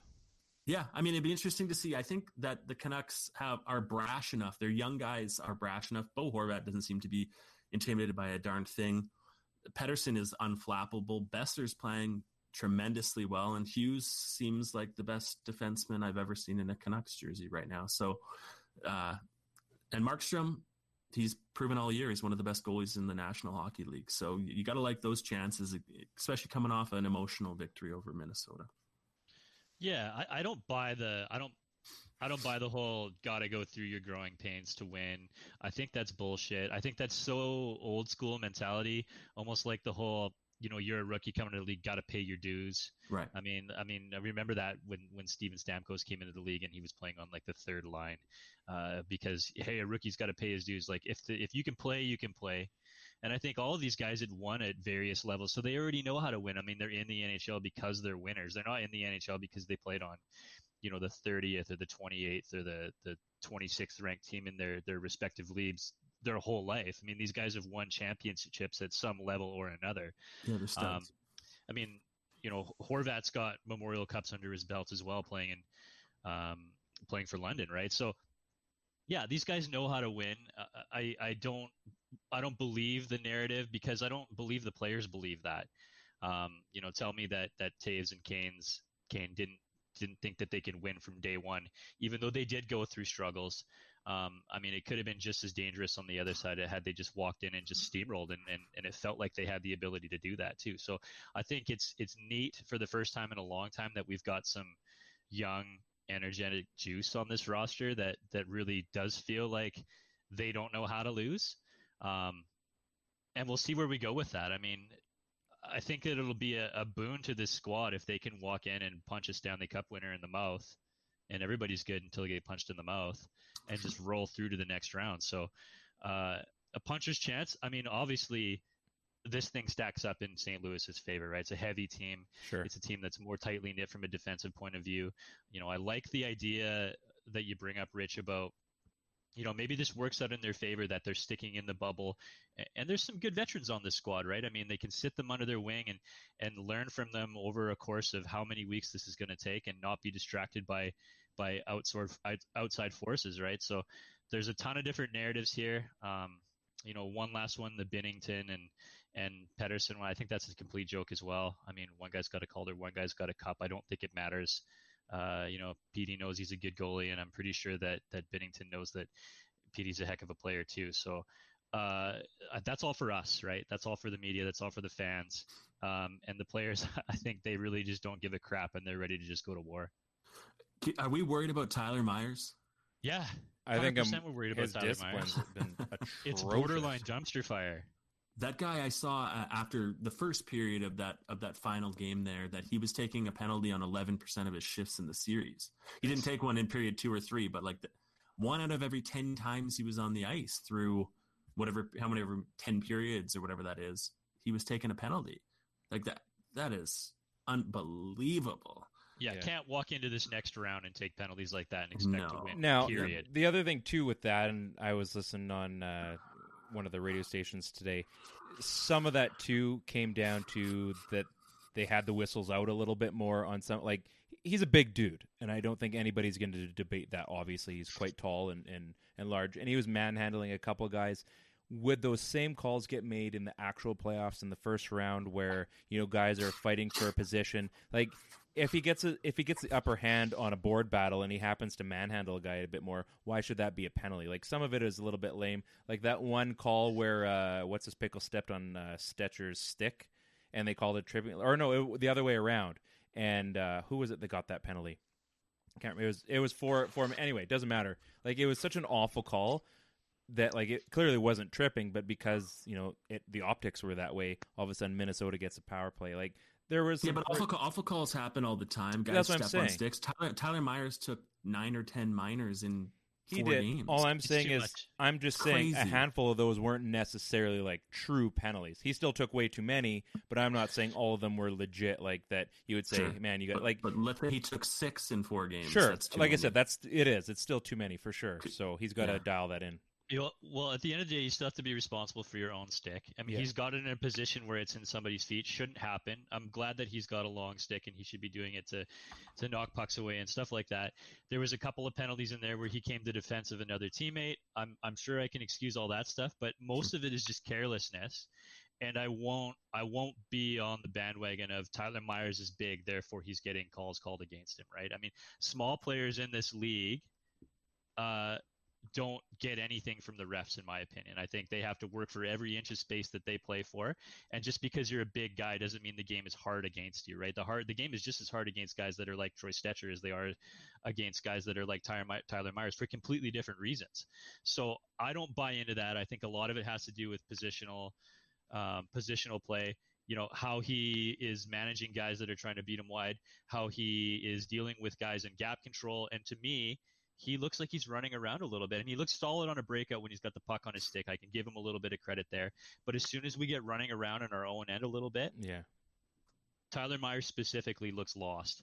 Uh, and that's And this like is a guy that's been in the league for like eight years or whatever. He was a should rookie of the year. Yeah, you should know by now, right? I mean, we're he's being paid like a you know essentially like a number one defenseman on the squad. And he's playing you know he's playing more minutes than he should to to to have six or eight penalties in a game and still log 24 minutes. That's also super concerning. So the fact that that Coach Green is still rolling him out shift after shift after shift, it makes you wonder why a guy like Troy Stecher is only getting like 11, 12, 13 minutes a game. Yeah, I think I think Green comes from the era, and, and Green's done a good job. And I I don't think uh, he's outdated as a coach whatsoever. I think he's a good coach. But you, Tyler Myers, is the only guy that, if he plays a certain style, can offer you that on the Canucks roster right now. Right? Chris Tanev is would be the next most rugged defenseman. Am I missing somebody? Fantenberg. Edler, maybe Edler. Yeah, Edler's not. He's not rugged guy whatsoever, though, right? Like he's. I, I I think Edler's better than than Myers for the record. But Oh, I- yeah. what I'm saying is that if Tyler Myers plays a good hockey game, that's a that's a something that no one else in the Canucks can offer you, right? Yeah, So yeah. and especially in the playoffs where the game does get a little bit heavier, they need him to be very good against St. Louis. So hopefully he got the yips out a little bit there in the in the first round. He moves his feet, and you mentioned gap control, Ted. That's exactly right. He he he uses that long stick, but you, it can be a bit of an enemy to you when you have such a you, when you can reach out and touch somebody so easily with your Yeah. stick. It's so tempting, right? But- it's that much more likely to get into somebody's skates, or you know. So You know what though? You look at the same as far as a long stick and like Chara. You know, there's the tall guys that get those exemptions. Who had the longest stick back when uh, you know Chara was Willie patrolling? D. Willie, Willie Mitchell, Mitchell, exactly. Yeah. Bill Pickle, and he he was able to utilize that stick, and he was one of the better defenders in the league. Like as far as what He's he awesome. did, his stick work was next level, and that was Yeah. one thing that made him so dangerous on the Canucks back end. Whereas Myers has that same size of stick, but he's using it in all the wrong ways. yeah, clone a rocket though, so he gets a pass. From me. It's you know what? Yeah, we still we're like him. okay with that. Yeah. exactly. Plus, he's So- super tall. He's good guy. he is. Good So guy. so Rip, um, last Yes. time you were on the show, you uh, you were dangling uh, a, little story about. Uh, it's funny I use dangle because usually when you dangle a goalie, you leave a jock strap uh, on the ice. So you were promising us um, this fabled jock strap story. Was it from the Canucks training camp? I don't know if I, I when you say fabled, you're pumping it up too much. I covered the Canucks training camp in 20 oh boy, Bo Horvat was there. So I guess 2015, 2016. Does Perfect. that sound right? Good enough. Would that have been? Was that his first? His first Yeah, he was. Yeah. Oh no, because Jake was there, so it might have been 16, 17, early Okay. early 2016. The Canucks came up to Prince George, and it was awesome to get to see some of those guys behind the scenes, uh, see how they deal with media, and quite honestly, deal with a lot of the media from Vancouver, whether it be Murph or Tony G, or I mean, Botch was there. Yeah. all, all the guys were there, so that was really fun. Squire, Squire hey. whatever he was doing. Hey, Troy. Yeah. He used to call me a, every day because we were a global affiliate, and Right. it was a nightmare. Um, bless his heart. so it's just We, sweet little. we've guy. actually got Squire on the line now. yeah, Squire. Barnes, yeah. I could take Squire. We're not worried about that. Um, all of Global's sports crew, in fact. Anyways, um, yeah. So you- I mean, you get in the room a little bit, uh, and it's just kind of funny seeing the different gear. You know, you get the young guys and you get the old guys. The Sedins, of course, were there. I'll tell you what. You know, the thing that struck me, which was really funny, was Chris Higgins. That guy, that guy had a chubby face. Do you know what I mean? He kind of had that those big cheeks. He That made up for it with his abs. With his tarp off, oh my. That guy was a men's health model. I couldn't believe it. And then you look up at his face. days. He looked like he got stung by a bee in the face. And then he had. he had We're never going to get him on the show now. No, great, actually, great guy. Because, you know, there's Vancouver media there, of course, and then there's the little old CKPG, and and the Sedins took their time out. Oh, and there was a one media guy. I think he had a YouTube channel. His name is Smoke Stark. Uh, Yeah, I don't know what his real first name is. Smoke Stack? Smoke and he had the raspiest voice of any human being I've ever met. And all he had was an iPad. And he was trying to get one-on-one interviews with all the Canucks. he would hold the iPad up to their face, maybe six inches Like- from their face, and like ask John them Cusack. questions and give them Prince George trivia. And Oh. poor like Daniel Sedin's like, I can't give you anything. I've right literally Bo never been here. yeah, like it was, it was really fun. Actually, one more story about that. John Shorthouse and I, uh, we went for a couple beverages, a couple adult beverages, and got to pick. I got to pick his brain a little bit. Fun little fact about Shorty, who I think has emerged as a top five play-by-play guy in the league. Oh, for sure. So Uh, good. He's he's fantastic. I, don't- I don't want to say the best because I don't hear enough. Well, of what is the best, though? whoever? Well, sure. I mean, we know the worst, right? I think Jack Edwards is the worst, or whatever. you know, Boston's guy's horrible. Generate's uh, classic. Anyways, Shorthouse. Normally, guys have to climb the ladder, right? As you guys are doing. You're the number forty podcast, soon you'll be number thirty-eight before you know. But so in play by play, it's the same thing. You start in major midget, maybe you go up to junior B, junior A for a couple of years. If you're lucky, a Western League job opens up, maybe then the East Coast. John Shorthouse never called a game of junior hockey before he went up to the National Hockey League, which I had no idea about. I don't know if you guys Wow, knew that. That's crazy. Yeah, stunning, right? I just right? assumed like the Brendan Batchelor path, obviously, right? For sure, good BCIT guy. The the so short shorty that I guess he was up for the job when Robson was leaving, and so was Dan Russell. And everyone knows. Oh yeah, sports talk, baby. Yeah, exactly. 10 Yeah. 10 till midnight. So Yeah, yeah. we all grew up listening to him. And I guess short I guess Russell would had been on his show and said he was kind of the leader for the job and said a couple inflammatory things about some decision makers within the Canucks organization and they decided to go with Shorty who had never called the junior game. So to this day, isn't No that crazy? That- yeah. Anyways, jock story. I can't remember whose jock it was, but um there was a there was a Was it in the rafters? Can we start there? Like, was, yeah, like was there? JR and was- uh, yeah, was there? A, Patrick Watt. was there a dangle? The the uh you see the young guys who have all the brand new gear, and then some of the older guys uh, are really loyal to their old gear. Ed, Jovanovski wasn't on the team at that point, had a famously old cup, the same cup his entire career. I think Sidney Crosby's cup is the entire same cup since his rookie year. But one of the old guys had an old cup, and they hid uh, one of the young guys um, protective equipment, and I, he couldn't get his hands on anything to wear, and he was all panicked. It was um, what is his name? Cracknell, Adam Cracknell. Oh, He's yeah, yeah, yeah. big boy, right? He was, Yeah. he He, was he had that great goal song when he scored. It was the, when they were doing the was it like the country play. or something? Yeah, yeah.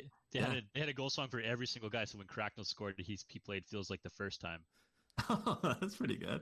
So yeah, that's Great good. That's the Cracknell thing though. That's good. I like that. So, Keep going. so I, so he, poor guy, he wasn't like a young, young guy, but pretty young. He had to wear one of the old guys, put on one of the, because it was split into two ice oh no! And that was the talk of camp. Uh, guys were, guys were I mean, there's nothing worse. Maybe mouth guard. I would rather wear a guy's That would be cup than his worse. mouth guard, but uh, that would be next on the list. So Not- not and then I saw the cup after, and those cups look. I don't know if it's been peed in before, but they all look like they've been peed in. If that makes any sense. So it was. yeah, the, uh, yeah, they're yellow and and Yeah. tarnished. I couldn't Yeah. think. I couldn't think of a worse item to wear. Possibly a helmet, but those guys No. get new, new lids all the time, right? So the buckets aren't the same as if I was to wear yours. Yeah, and the helmets they wear aren't like they don't they're not the helmet you and I wear either, right? Like so uh yeah, it would be a man's cup, I imagine would be the worst. So yeah, I, that's. I wish I could remember whose cup it was. One of the old guys. I'd have to go back and think about it. I mean, what? Yeah, so Cracknell would have been older, right? He would have been like a Yeah, he's like- 26, yeah, 27 year old. Exactly, yeah. He was in the Western minor League. and- leaguer. Yeah, yeah. He, he ended up being He's a in- Vancouver Giant, maybe. I think he was a, on Kootenay or something. Oh, Yeah, okay. maybe, yeah, maybe he might have been with the Giants at one point. I think he was the guy that had to wear one of the Veterans Cups, and that was sort of like his his experience. Can you so. imagine rolling into camp as a rookie and then not even a rookie? You're like an established pro at this point. You're you're you're Adam Cracknell. You've, you've got yeah, you've got six eight years of pro hockey under your belt, and then and then lo and behold, you're rolling out there with the B squad and you're wearing Murray Baron's cup. Like how bad would that be? And I just hope, and I hope it was Cracknell now. Maybe don't tag him in this Yeah. uh, in Twitter, and, but uh, and not just wearing it like you're skating around for a full scrimmage in that thing Oh, yeah. knowing full well like you Yeah. you know like the mental feeling you have like not just the actual feeling but you're going around and you're just thinking like i like you're thinking of all the things that are going on right now on your body and you're like no this when a, when a drip of sweat goes down your leg, Yeah. you're not sure who it belongs to. Yeah, it's Yeah, not up yours anymore. Personal. yeah right. You're adding to that yellow tinge, right? The media was talking about it up in the like up in the in the booth too. Like Sakaris or somebody is like, "Yeah, here was here was cup he's wearing." Like it was the talk of talk of the sh- ice time. So Jeez. good times, very good times. oh my goodness that uh Anyways, ugh. like, what do you say to that what do you ugh. you know what there i guess well i was gonna say there could be worse things but that's pretty high up on there on worst things Um, and you have some family that played some like pretty high level hockey. Um, I think it's your cousin Cam, right? He he played some ECHL, AHL stuff. Did he ever see any stuff like that? Did you ever hear any stories? distant cousin, distant cousin. I never really talked to him about it. Um, my uncles both played pro in Germany, so they've got some.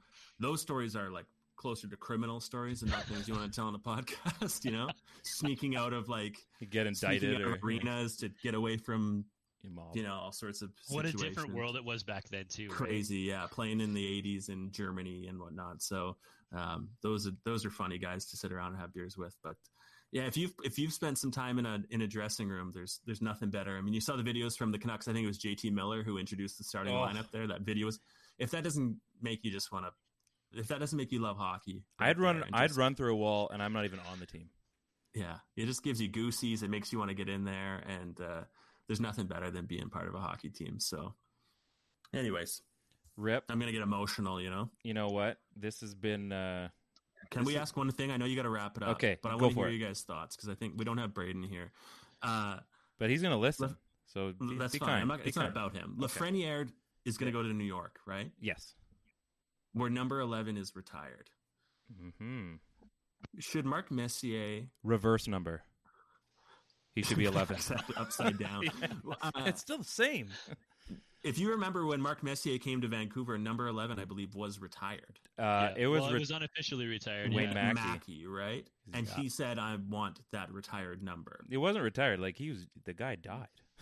I know, I know, but that was no one was wearing 11 until Mark Messier came and wore it. Yeah. Yeah. Do you not think that Wiener should say to Lafreniere, "You can wear 11"? I'm I hate Mark Messier. Let me just put that out there. Wait.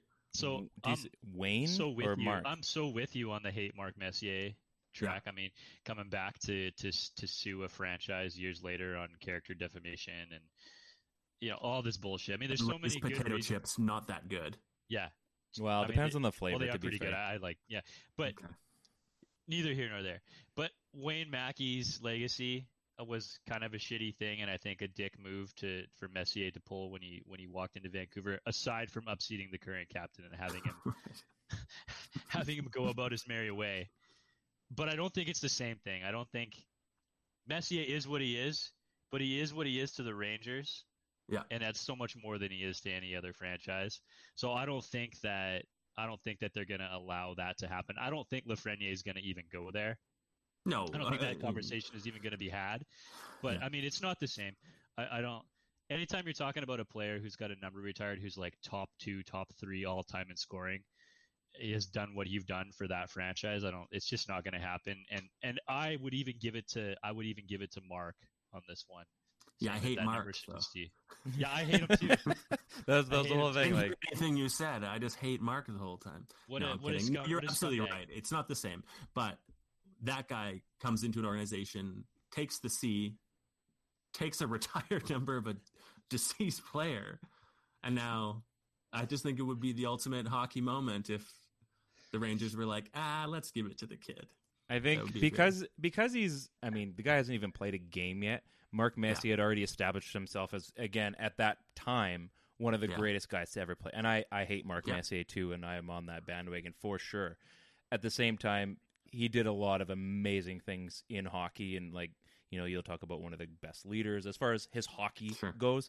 So for him for Lafreniere to go and ask for number eleven, I mean he might.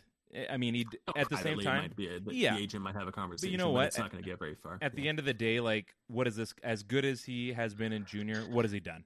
Like, he hasn't played a single pro game, and there's so many guys that have come up through the ranks, and you know there there are some exceptions to the rule, and sometimes a player is just so good that you know you give him it. But at the same time, nobody was wearing 87. Crosby made that a number. There's there's plenty of guys that you know like number nine, like Gretzky. Uh, was it um, Gordie Howe was wearing? Was it nine? Right at the Mhm. and so he went 99 like th- there's ways to create your own legacy and if he is that good he's going to find a number that fits him as a as his pro identity and i think you're going to see that happen with whatever that number is again i don't know who, who they've retired in new york aside from richter messier is it uh, is adam graves up there uh, brian leetch yeah, probably maybe Martin. There'd be a there'd be a, a, There's a handful, handful. of them for sure. Yeah, Marty that's- that's a Biron, I think, has his number. franchise, yeah. yeah. Okay, so this is I'm going to segue. Uh, One last question. Sorry. So No. about retiring jerseys. We, you know, the Sedins, obviously. What's the next Canucks number that should be retired? I don't know if they should have one retired anytime soon. Uh, Like Ring of Honor, I think is a different story. I I still don't as much as like jersey retirements are just the ultimate. Like that that player has done like beyond anything else that could be accomplished in a number like that. And there's really only a couple guys in the history of hockey that probably should have their numbers retired. But Just- is Roberto Luongo not the one that would be Ring that of you Honor. can make an argument for? But like it's the number Sure, one. there's an arg- there's an argument there, but the real number that's going to get retired next is 43. we got it. we got some time. we we have some we have some time. We're actually going to retire it. We think so much of you. You need a new number. Yeah, Quinn should just give it up now so yeah, they just, can hang it up. Just hang it up there. Remind me how great my rookie year was. Give me 44. We'll try a new number next year. See if I can beat out Todd for another year, and we'll call it a day. I'm not going to be on this podcast until maybe ever again. Uh, fingers crossed, I get back on. But who's this? Who's going to win the Stanley Cup? Hmm. Ted, you. This you is going to go down forever on podcast lore. So let's hear. Stan- let's depending hear on the, the the series. Ted, who, go who for it. beats who? Go for it. I think I think if I'm picking, if you're if you're going to give me two teams to take, I'm I'm taking my two chances on on both Vegas and Carolina. Carolina looks real good. Yeah. Yeah, Hmm. that's my shot. I'm gonna go. I I like what Carolina's done. I think they're Carolina or Columbus, but I'll I'll go with Carolina as well. I think uh, Colorado's gonna come out of the West though, and out of that, as crazy as it sounds, I'm gonna go with Carolina. Like I think they're gonna pull out their second cup, and Cam Ward is gonna be jealous. That Carolina, you guys are stealing. I wanted to pick something different because I love what Carolina did. I'll take Philly losing to Colorado. Oh, that'd be a good series too. Gritty. I love is Gritty allowed Carolina, in the though. bubble? Yeah, but Cale Makar though. Jeez, suspect. Nathan MacKinnon No, is I'm just one I'm beautiful full of hockey shit. player. Landy, I'm full of shit. That's a great pick, actually. We'll see. Um, hey, quick question. Uh, who do you? What number do you think Lafreniere is gonna wear? And are the real winners here the LA Kings for getting to just walk into Quinton Byfield? if they take Quinton Byfield, they're so loaded at center. I know it seems like an obvious one because we're Canadian and a little bit more exposed, and he's number two on ninety percent. Um, but they their center depth in the in the minors is crazy. Like maybe the best in hockey right now. So would it shock me if they took like a Tim Stützle, who seems to be two B or the third, you know, the third rank pros- prospect?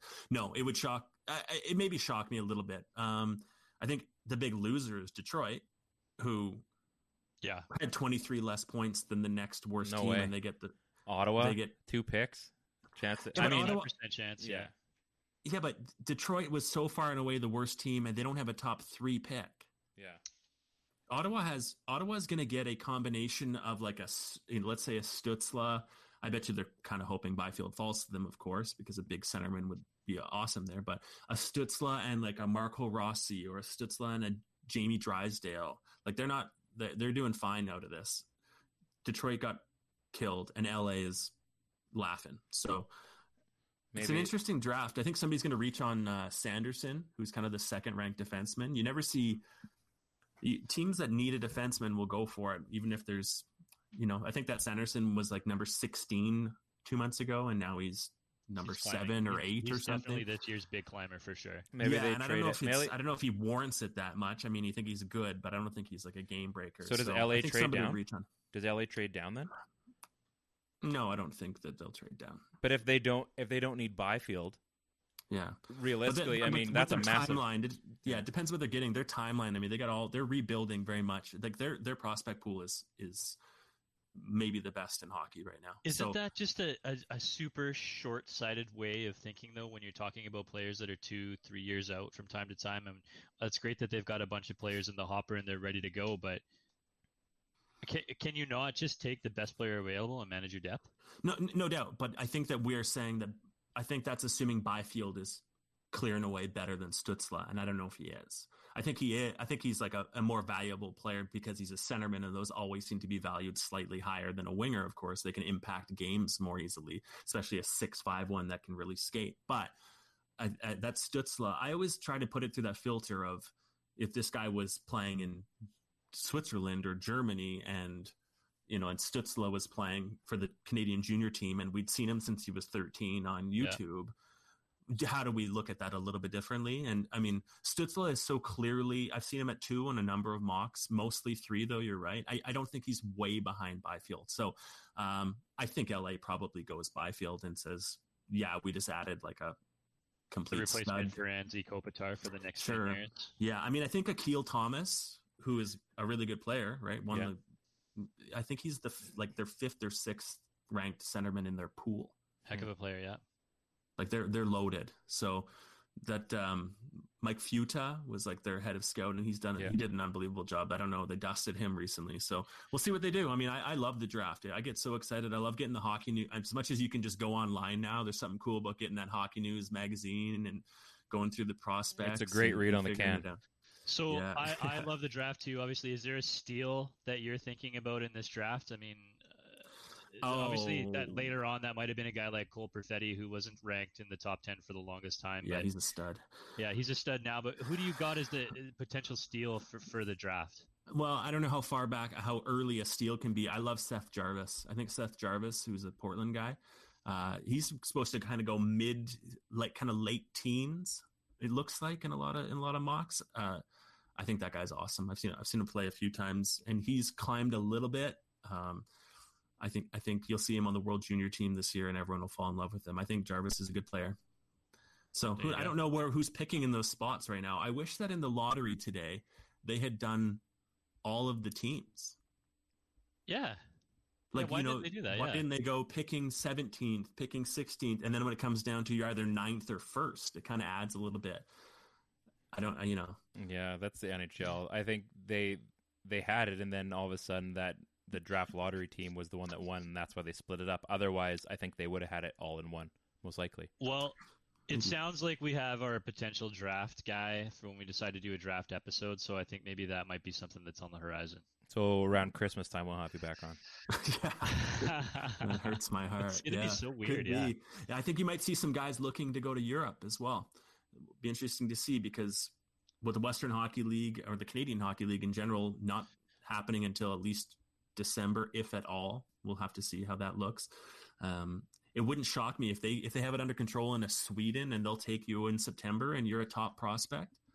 You know what do you what do you do? Like Do you, you, can get a see bunch some, of players that go that Auston Matthews. I was just gonna say, yeah. route? Yeah, I mean, exactly, I- I- or the guys like the Lucas Raymonds and the the um the Stützles and all these guys. I mean, they got a chance to really improve their stock. Like that's the other thing about that Byfield pick, that LA pick. If Stützle comes out next year and gets to play three months of hockey and looks pretty darn good, it's cool though. I mean, you get to see physically some guys can mature in that eight, you know, that 17, 18 year old range when you go from June and let's say the draft is six months later. I mean, what, who falls because they look the exact same physically or who climbs because suddenly they're 15 pounds heavier and, you know, so yeah.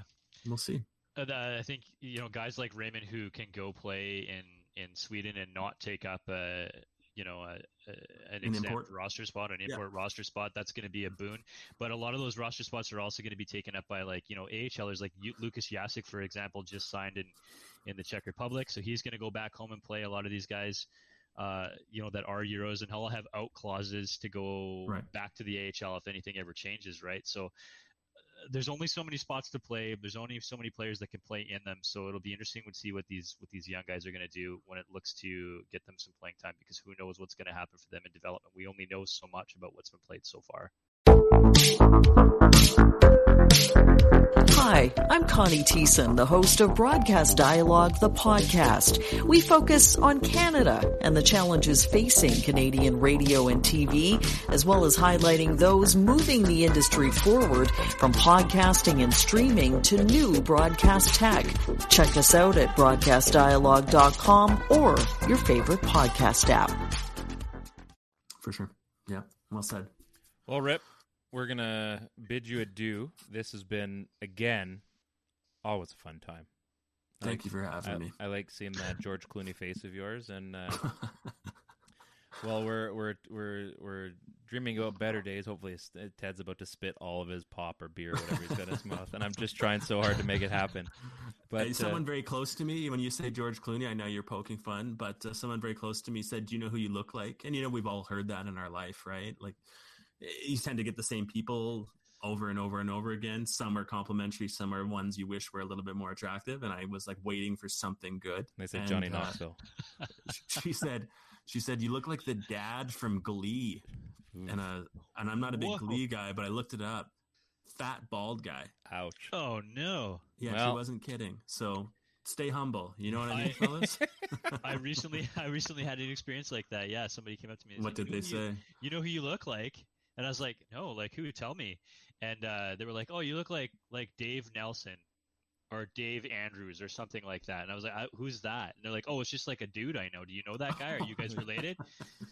And so that was like a complete letdown because it was neither good nor bad. I can only assume that he was handsome. Some Yeah, random. Dave Nelson. Dave Nelson is the one. Hey, the Dave, all the Dave Nelsons I know are hot. There you go. So I mean, take it. I wish someone would tell me I look like a Dave Nelson. You know what I mean? You look like about a half Nelson. That's about it. Oh, there Hey, you go. I'm a dad joke. Anyway, this has been a blast. Thanks so much for coming by. And uh, when's the next time you come to Kelowna? Um, we're gonna go play at the Harvest. You and I. See how many balls we can punt OB along those vineyards. Cross I'll handed, caddy. baby. Whatever you say. How about how about end of the month? Done. See you then. Next time I come on, I'd like to talk about people that buy hats at gas stations. And uh, I hate those people. Well, They're this could possibly this could possibly maybe this is the foursome. So we got we got us three and and, and one more to go golf predator. How about that? yeah, if only you guys had a, had a third member of the podcast. if only Well, there was I'm not going to name names. I don't know if Brady golfs, but we got a we got a dude, somebody who can jump in on that. Perfect. All right, fellas. Thanks for having me. Hey, 'Kay. Go uh, go do college things. I, I don't even know what that means. we can edit that out. Yeah, okay. UNBC athletics. another one. Yeah, let's try that Yeah. again. All right, thanks, buddy. Okay. Thanks, guys. Okay. Boeser's wide open.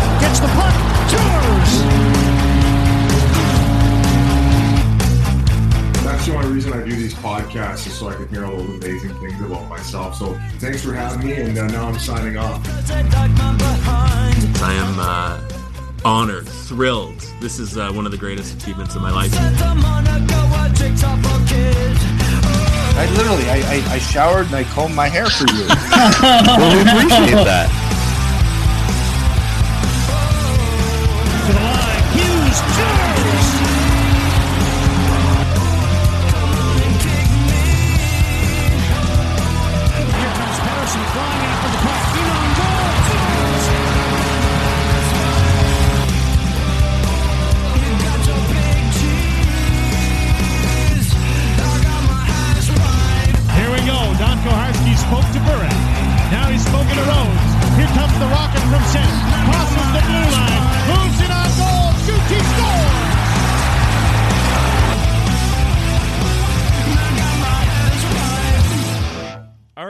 Everybody. So we've got, uh, I think, our premier guest of episode 50.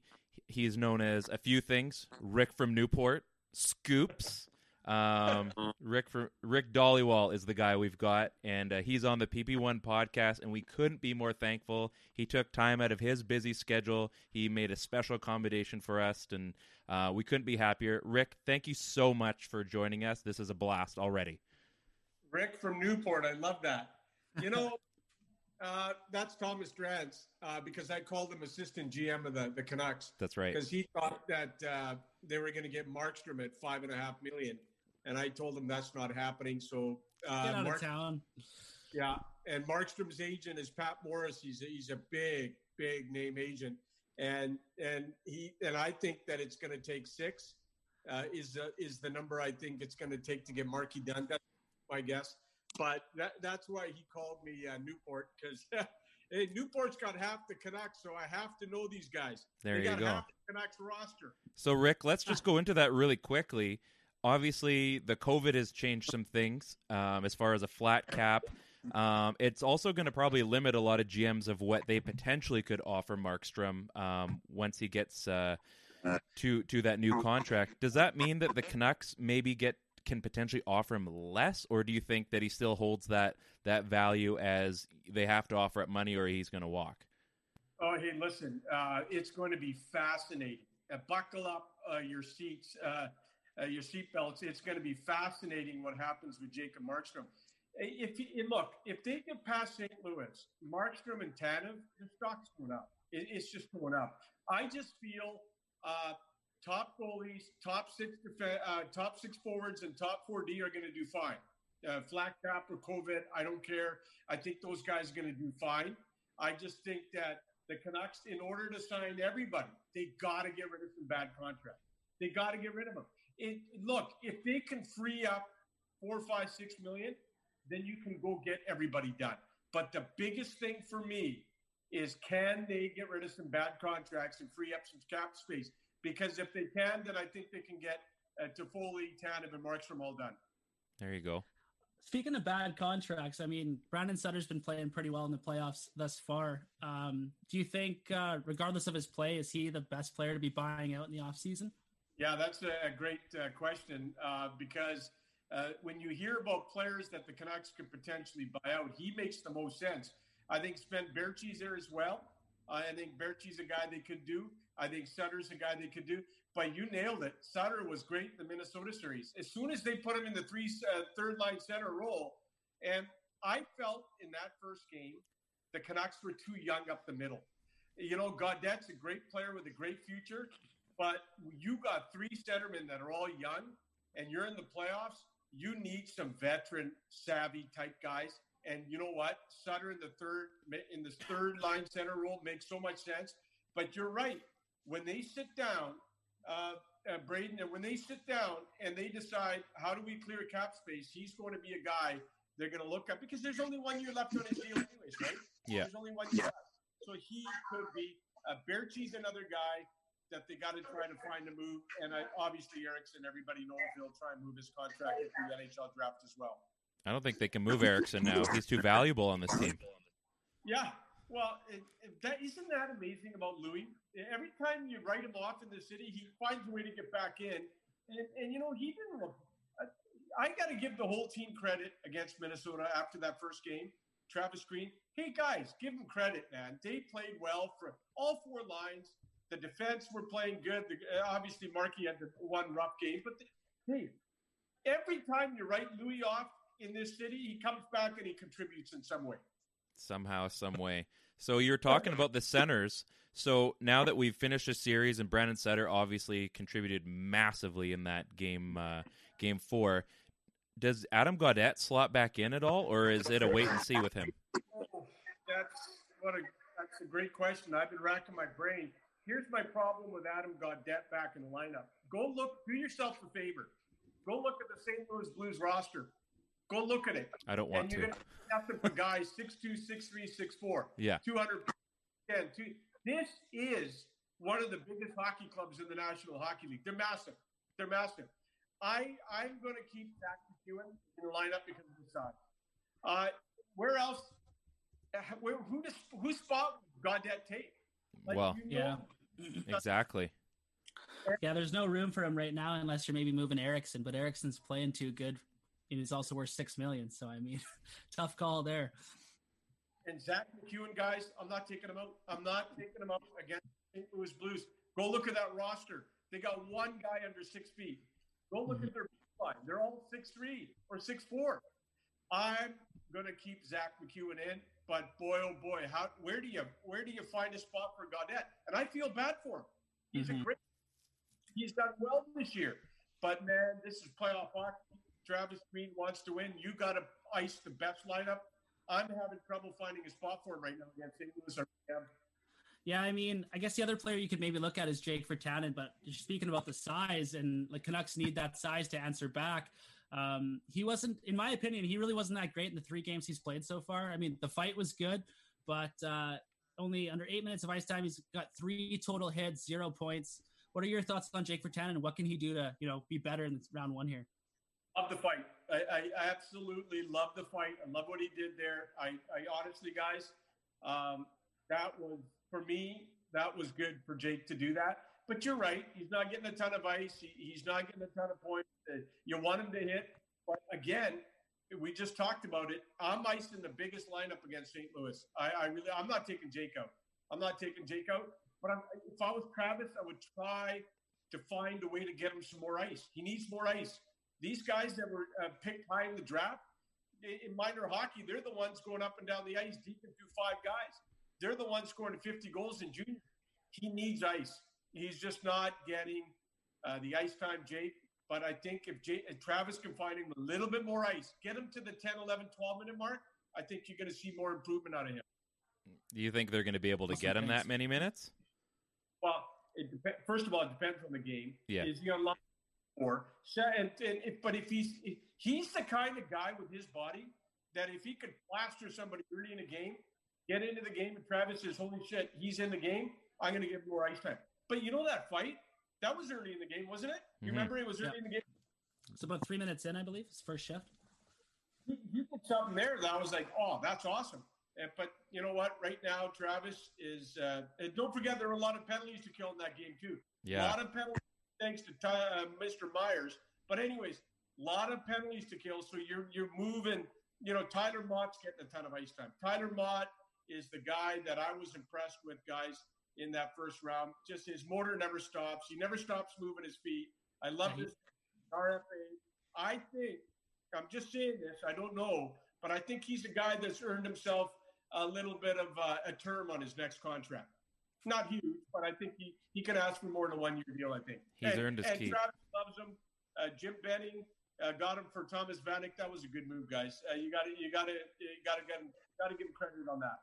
The dividends are still paying off on that one. You're talking about the defense with Tyler Myers, and we'll get into that very briefly because we spend too much time talking about him already.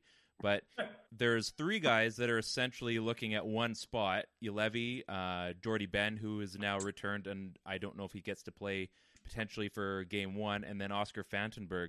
Three guys, one spot, because clearly Tyler Myers isn't coming out of the lineup. So how do how do they dictate that? Obviously, Olli Juolevi isn't going to be that first guy, but he hasn't exactly done anything for the games he has played to warrant No. necessarily getting knocked out. But Jordie Benn's a safe option as well. Oscar Fantenberg hasn't looked electric, but again, you know he's kind of steady Eddie. He's not going to really kill you too much. But who, who who does Travis put in? Have you heard? Have they said anything? Fantenberg was at practice today, so that's a good sign, right?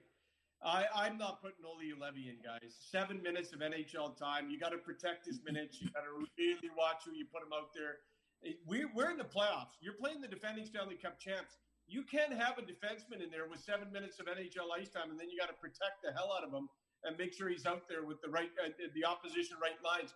Guys, I see Fantenberg in there tomorrow night. I see Jordie Benn being number seven but I, I I'm really worried. My biggest concern for the Canucks right now is that they get no injuries on defense. They Yeah, exactly. They were lucky as can be. Unfortunately, Toffoli and uh, Ferland got hurt, but I'm going to tell you something right now. They were. I'm not going to say it, but I'm just going to say it was so nice that they didn't get any injuries on the blue line. That's my biggest fear. because Jordie Benn's there. I like that. But after Jordie Benn, you got uh, Juolevi, Chatfield, and Rafferty. Three very young, young guys with not much NHL experience. Man, I'm petrified, and especially if the Canucks get an injury to a top four defenseman, I'm really worried after that because their top four D played well against Minnesota, uh, led by the kid who's just a phenomenal uh, uh, hockey player. But I'm going to tell you, I'm really worried uh, about their blue line and blue line depth. If they can get through the St. Louis series healthy on the blue line, that's a really good positive. R- Rick, one just- more. Th- sorry, Brady. I just want to follow up really quickly. You're talking about injuries, and I mean we've all ragged on Tyler Myers. He's taken the most penalties in the the prelims, which are, I mean, you you can't ignore it. That being said, though, that being said, and I don't want to see this happen. You never want to see a guy get injured. And we'll just single him out for a second. If Tyler Myers were to get injured somehow, is that going to affect the Canucks in a negative way, regardless of the minutes? As the the depth of that defense, is that going to hurt the guys behind them getting moved up, or is it going to be straight across? I, I I don't really know. What is your take on that? Look, if you're on the right side, if Myers gets hurt, you know, the great thing about Jordie Benn, he can play both sides. He can play right side or left side. That's one of the major reasons they signed him, is because he's versatile, can play both sides. If Myers gets injured, Jordie Benn's going in on the right side, so they'll be okay. But all I'm saying to you is a lot of those penalties, Myers will say to you, chintzy calls. Some of them were reaching, some of them were bad, but I'm not going to label every single penalty on Myers as bad. Yeah. I don't think he played super, super bad in Minnesota. There was a couple of calls that he didn't. He, the referee, I would say, were chintzy calls. A couple of for reaching. He's a tall guy.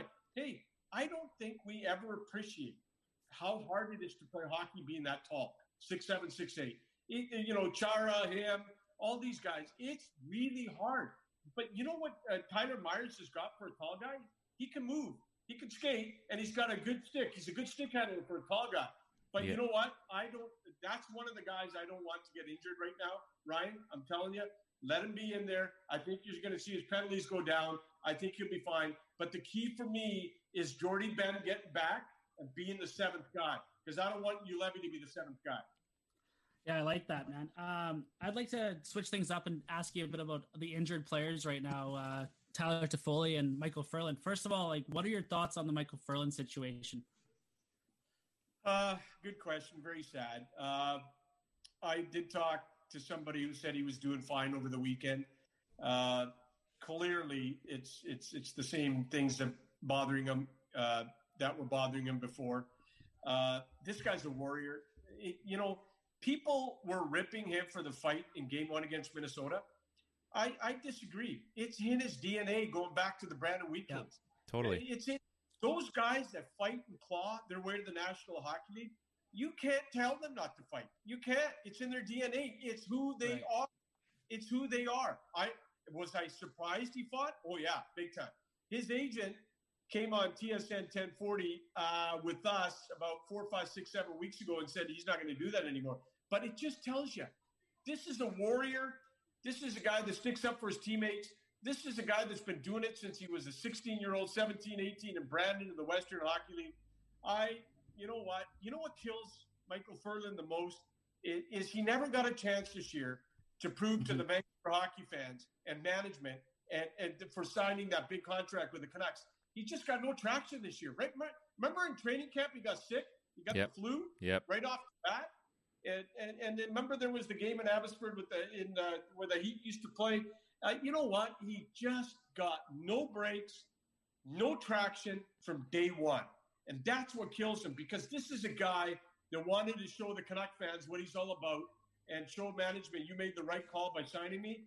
I'm just saying to you right now, uh, Braden. Here's the deal: go home, uh, Micheal Ferland, talk to your family, take a break from hockey, and do what's best for you and your family. I think. I, I think that's the best case scenario right now.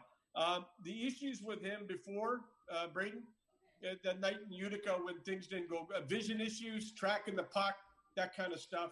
So I think, uh, you know, I just feel for the guy. I, I really do. I really feel for the guy. I think this was a good signing. It just never, from day one of training camp, he just poor guy never got no traction at all. Yeah, it's too bad. Yeah, I mean, uh, we hope him all the best, and it's just a waiting game at this point. Um, do you have any inside scoops on uh, Tyler Toffoli and, and what's what he's doing in that boot?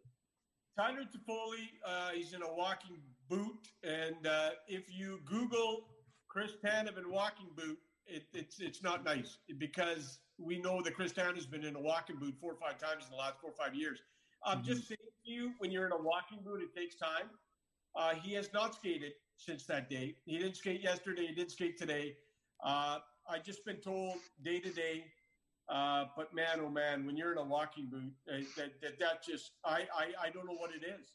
Like some people got four to six weeks, and then somebody told me two to four, and then now it's down to day to day. Uh, Okay. so hope and pray at some point in the next little while he can start skating again. Was, there any sort of situation where it actually? Do you know where it where it happened, or because I don't remember it actually anything on the ice, never seeing anything, and then all of a sudden I found out he was hurt. Braden, I didn't see it. I didn't see it. And you know what? If it was a slap shot and he got it in the ankle and, and he's and he's crawling to the bench, we could all say, okay, that's what it was. But it, it, it, it doesn't look like to me it was a, a puck that hit him. It, maybe it's an ankle sprain or something like that. I don't know what it is, but I just know that once you go in a walking boot, that's not good news. You know, and, and you think about timing. Eh? Toffoli could have had a massive playoff. Okay, you know, and he's a UFA. Think about that. But if the Canucks ever beat St. Louis without him, that tells you, you know what that tells me is the Canucks young forwards are starting to figure it out and starting to get better, better, better. I, I just uh, I feel for Toffoli. It just looks like it was an awkward situation, and uh, I just don't. I I'll, I've been told day to day. So, so Rick, um, those are two guys that I was uh, inquiring about. We covered the injury side of things, and because this is what we do in Canucks Nation, everybody has all this time in the world to think about stuff. So you've got Micheal Ferland, you've got Tyler Toffoli, one guy that's just inked a, a decent deal that you know has some term to it, one guy that's hitting you know restrict or Yeah. unrestricted free agency. So let's just say, for the sake of conversation, we've now got a guy that's indefinitely out. We've now got a guy that's hitting UFA. The guy that got injured, Brock Boeser, is now back. He had a really good first round, and that's who Yeah. br- was uh, brought. Tyler Toffoli was brought in.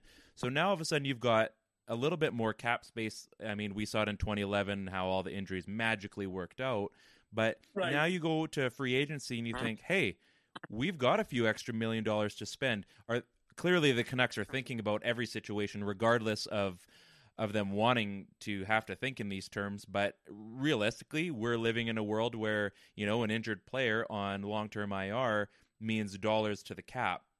D- Yeah. Does that mean that they can hold on to potentially one or two more guys because of that? Like, what what have you been? Is there any talk of this, or is this kind of pushed away till we're all done? Well, it is kind of pushed away till we're done. I think a lot of the agents don't even want to talk contract right now because their clients are in the playoffs and they're kind of like, hey, just sh- shut out the contract talk.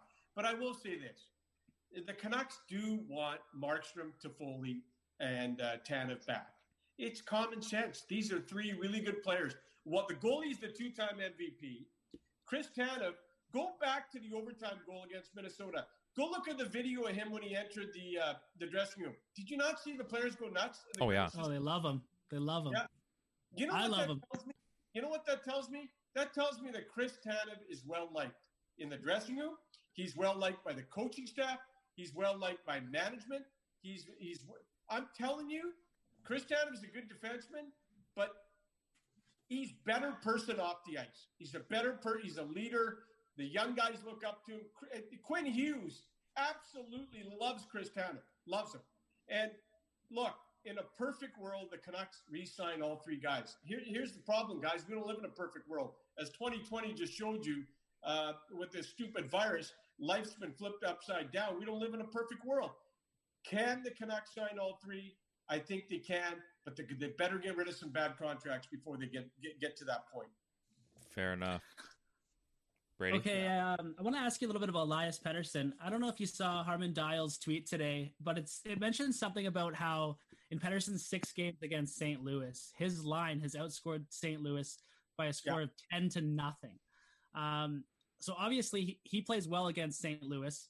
Um, do you think he's going to have the same sort of luck against them in the playoffs, or is it going to be completely different? Is he going to struggle against that big St. Louis team?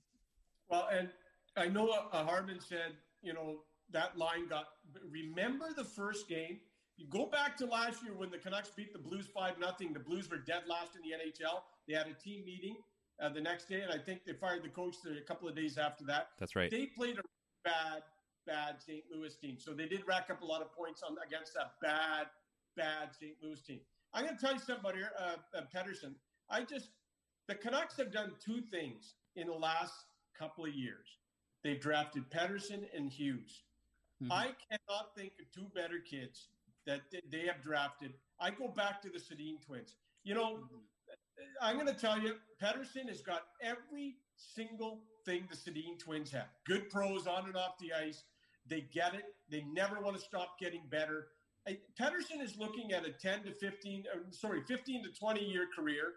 I could see Pettersson leading his hockey club at the age of 37 in fitness training, just like the Sedin twins did.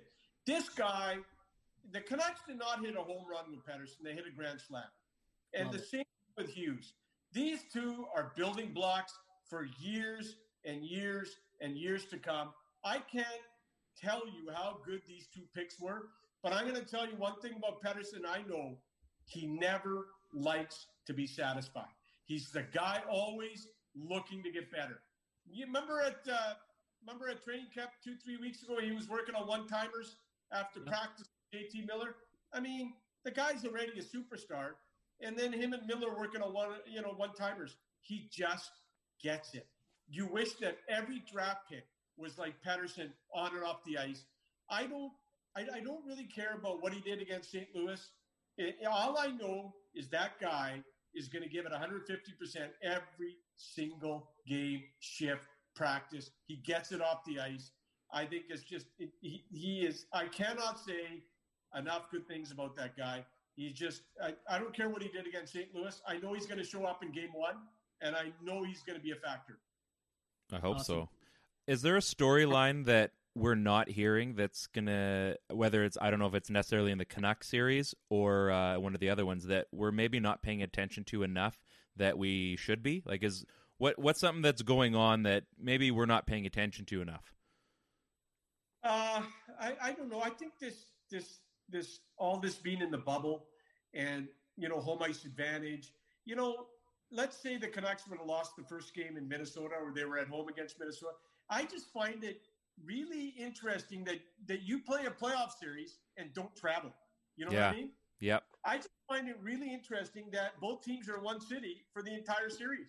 I just I always used to think, okay, the Canucks are one of okay, the Canucks split their first two games against Minnesota at home. Now they got to go to Minnesota. You know, I was thinking about uh, Matthew Tkachuk and the Scheifele hit, right? Mm-hmm. So Tkachuk never had to go to Winnipeg and face the Boobers. He never had to go to Winnipeg and, and, and get sworn at by the fans. He that the whole thing was bypassed because we're all in one city and they just keep playing the games.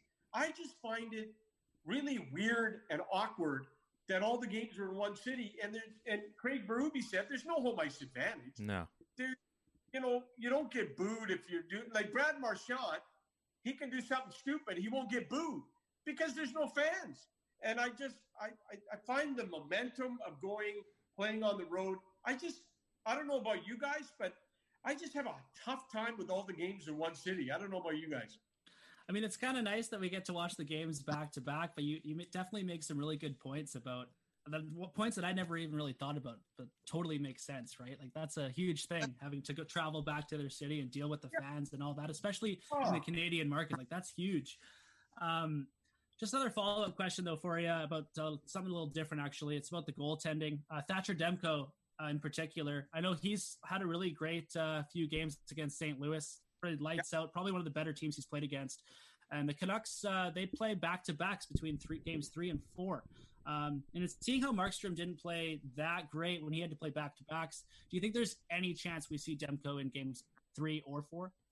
Zero chance. Zero chance. This this is Travis Green. You have to go back to Utica with Green and Markstrom. Okay, they went to the American Hockey League Finals together, right? And this is nothing against Markstrom. Not, I mean, sorry, Demko. Nothing. Zero. Zilch. This is a coach and a goalie who have a wonderful relationship going back to Utica. They went to the Calder Cup final together. Uh, the only way Markstrom comes out, my this is my gut saying, is if he's injured. You just, uh, uh, I, I, I, I, I, he just is going to ride Jacob Markstrom. He's going to ride him. He loves him.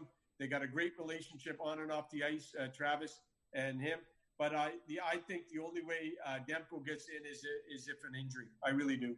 You just got to ride your number one. You got to ride your number one. You got. I hear you, man. Ride, ride or die. Why, and I, you know, and I was surprised that Juolevi got in into that Minnesota game. I'm not going to lie to you guys. I was surprised. Mm-hmm. Either Fantenberg was banged up or something. I find it hard to believe that Juolevi just got in because okay, we're going to test him, but you yeah. only you only played him seven minutes, and mm-hmm. you protected his minutes. You made sure he was out against the right line, or else it could have been a disaster. But it, I, I, don't want not, nothing against you, Levy or Demko because Demko's day is going to come. He's going to be a great starter in the National Hockey League. He's going to have a long career. I think this. The one thing the Canucks have done is is guys, both of you, is, the character of these players. Demko's character, great. Pettersson, Hughes, they're drafting character kids. Like Kole Lind's a good one. Gadjovich is a good one. They've got some really good drafted kids who got great character, and Demko's another one of them. He's going to have a long career. He's going to be fine. But I'm telling you right now, against St. Louis, it's got to be your best lineup and it's got to be your biggest lineup. That's the only chance they got. So, Rick, before I ask you who your uh, the next client you're pursuing for Newport is, um, just I, let's just bring it back for a second. Um, what's what's one of your favorite playoff memories? I mean, you've you've seen some stuff. I mean, I'm thir- almost 37 here, so I've only seen uh, you know a, a, decent amount of hockey. But there's got to be something that sticks out in your mind as kind of a favorite playoff moment. I'm gonna outdate myself and make you two look like you're in high school. Um, 1982 was a big year for me. Okay, because Harry Neale uh, was behind the bench. Uh, they got in a brawl in Quebec City. Harry got suspended.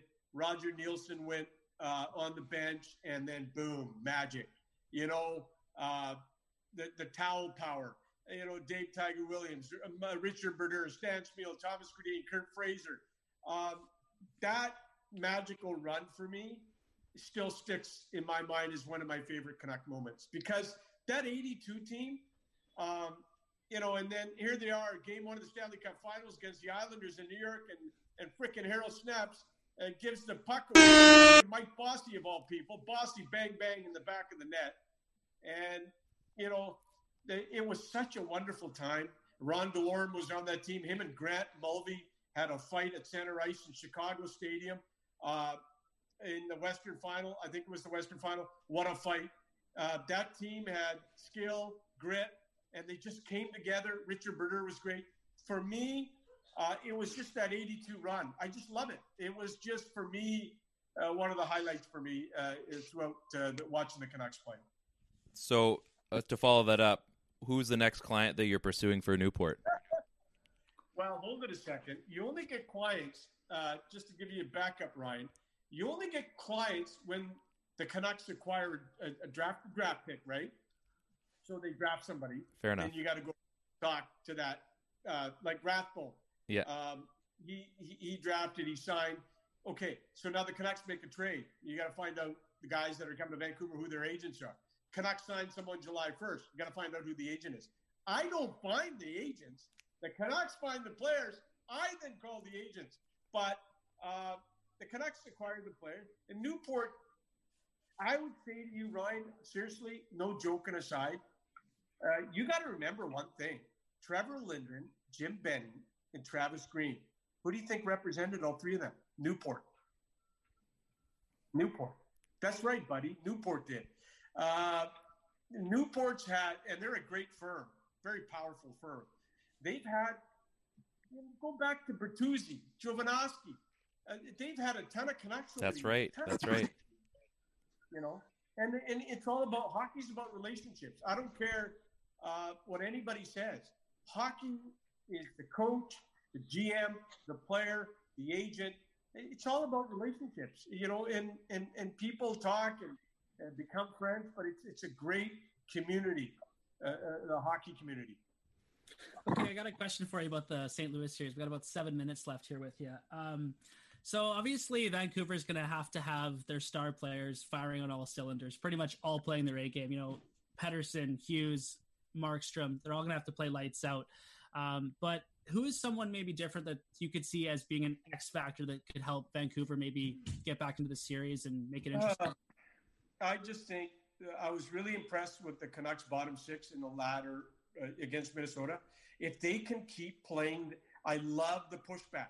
With Minnesota after a whistle, when, when, you know what? I love the pushback. Keep that up because St. Louis is a big team. It's it could, I, I want both of you uh, after this interview's over. I want you to go and check their roster. There's one guy under six feet. There's tons of. Wow. Go look at Washington two years ago. So huge up the middle of the ice with their centerman. saint mm-hmm. Louis had a massive blue line last year. Every, everyone was 6'2, 6'3, 6'4. I just think if the Canucks bottom six can continue to do what they did in the last three games, I'm not concerned about their top six. They're looking good. They're looking good. If their bottom six can play that, you know what? And stick up for each other, play that gritty style, kill the penalties. And guys, the Canucks penalty killers killed off 18 of the last 19 wild power play opportunities, right? Tyler Motte in one game had seven assists. I'll tell you about Vancouver, uh, Braden. I, I tweeted out uh, Tyler Motte seven uh, block shots. Yeah. 1,000 1, likes. But everyone loves you, Rick, though. That's why. Yeah, I loved it. I oh, loved that's it. got nothing to do with me. I'm just. it's, it's, it's the Vancouver fans. It's a good hockey market. Listen to me. When a Tyler Motte interview, or no, a Tyler Motte tweet gets a thousand likes, buddy, you're in a nutty that's neighborhood. That's a good hockey fan base. It's got nothing to do with me. Yeah. Awesome.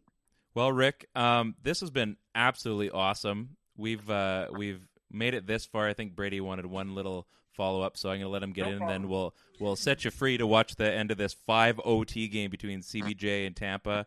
Um, if it gets to if this gets to 100 shots, going into the fifth OT, 87 shots for Tampa Bay, 85 saves. Brady. Holy. Brady, what was your question? All right, I'll hit you up quick here. Back to Pettersson and Hughes. Um, obviously, both superstars for this team, but uh, say one of them goes down uh, who's who's going to take this team further? Is it Pettersson or is it Hughes? You're, that's you know what we have never had a defenseman like Hughes in Vancouver ever. I don't care what you guys say. I always thought Paul Reinhart. I don't know if you guys remember Paul Reinhart. He was so smooth. He was so good. Uh, he was such a good puck moving defenseman. Uh, uh, we have never had a defenseman like Hughes. Come on, guys. He's leading the team in points with six. I, I and here's another one for both of you, uh, Brady. Uh, I'm going to tell you right now, I don't even know what Quinn Hughes and Pettersson are going to get on their next contracts, but I just know it's going to be a big number for both of them. They're just two outstanding hockey players. Absolutely, Vancouver. You you know, Jim Benning, you can rip him. You can rip him for July 1st bad signings, and that has cost the Canucks dearly. But he's made two good trades in the last year for me, Pearson and Miller and the drafting of Pettersson and uh, and Hughes, uh, you can't deny that. You can't deny that. These are two special special players. I think Quinn Hughes is going to win the Norris more than one Norris. He'll win multiple Norrises. This kid is. I, I just can't. I, both of them are equal to me. If one is out of the lineup, it, it's going to hurt you big time. It's going to hurt you really big. They got their number one center and they got their number one defenseman for years and years and years. Love it. As Thank long you. as you're negotiating those contracts, Rick, I think everybody's in good hands. So. I, I get ripped all the time because I'm pro agent, and the people deal Dhaliwal's an idiot. He's a uh, pro agent. That that I don't care. Listen, and you, Ryan, your profile picture with the cockadoodle hairdo. What the? what do you? What you got there? That that's worth the followers right there, Rick. I need to save that little comment. That's perfect. Oh, that that man. was. That'll be by September. Get out the hair clippers. Huh? Get out the hair clippers. Hey, your profile picture and your picture you're right now is not two of the same. I'm a good looking guy, Rick. I can't help it. All right, it was Perfect. listen. It was uh, really good. Uh, and take the F's out. I don't want to get in trouble. Uh, Brady, I kept calling you Braden, Brady, and uh, hey, Ryan, both work. Hey, listen. Uh, thanks. Uh, I, I, anytime you guys want to do this again, I, uh, you guys do a wonderful job, and uh, anytime you guys want to do this again, I, I'm uh, I'm on board. We'll talk to you in round two or three, maybe. All right, big guy. Thanks, See you in the Rick. Stanley Cup final. All right, big guy. Take care. Thanks, Hey, Rick. Brady, we just had three massive interviews. We had Cat Silverman, who was a blast. You weren't in on that one. Uh, were you in on that one? No, I don't even remember. This has been, I mean, we recorded over a couple days, so I can't quite remember. Um, we had uh, Rich Abney, Rip City, came back for um, a recurring role, and then you and I, we got we got the good stuff. You and I and Rick Scoops Dhaliwal. That was a good time. That was a great Holy time. Holy hell, man! That I don't mean to rip on all the other people we've had on the podcast, but I don't know what it was. But he was he was a lot of fun. Like what a great episode, and just super friendly. Like gonna add us on Twitter, welcome us back. Like he, he wants to come back to the show. Just an all around great guy, the best Canucks insider, Rick Dhaliwal. So, like when you go to school in the fall, and you know if you can't make it, should we just try to make Rick like a normal contributor to the show? He should probably be like our uh, Loui Eriksson. You know, he, he plays when I'm not around, and he plays good. I, I like it. Maybe I mean he has to say yes, I suppose, but we could dream. I think I think we can get him. So I think uh, you guys have listened to us long enough. This is probably going on for about three hours. Um, thank you so much for listening. If you're still in this far, we didn't do dudes and guys, but uh, maybe we'll put one in after uh, the first Canucks win against St. Louis. Um, thanks so much for following us this far. Um, now that we're with the Dean Blundell Network, we got some massive stuff coming. Um, I, I feel like every time we record a new episode going forward, it's going to be something crazy that we're going to be dropping. Um, we got some guests that um, I think are going to, you know, shake. They're going to move the needle, and I think it's something that you just can't you can't help but be excited for. I know for me, recording this and coming here every week is such a blast with you, Brady, and obviously Ted as well. Um, but now that we've got uh, a, a bit of support on the back end, I think this thing's about to grow. And uh, I mean, what a year to to make this happen. The COVID's been super weird as 2020 started, but uh, who knew we were going to have this kind of a run that we've had? And now uh, I think it's only the beginning. So, um, as for myself, this has been a blast. Brady, any final words?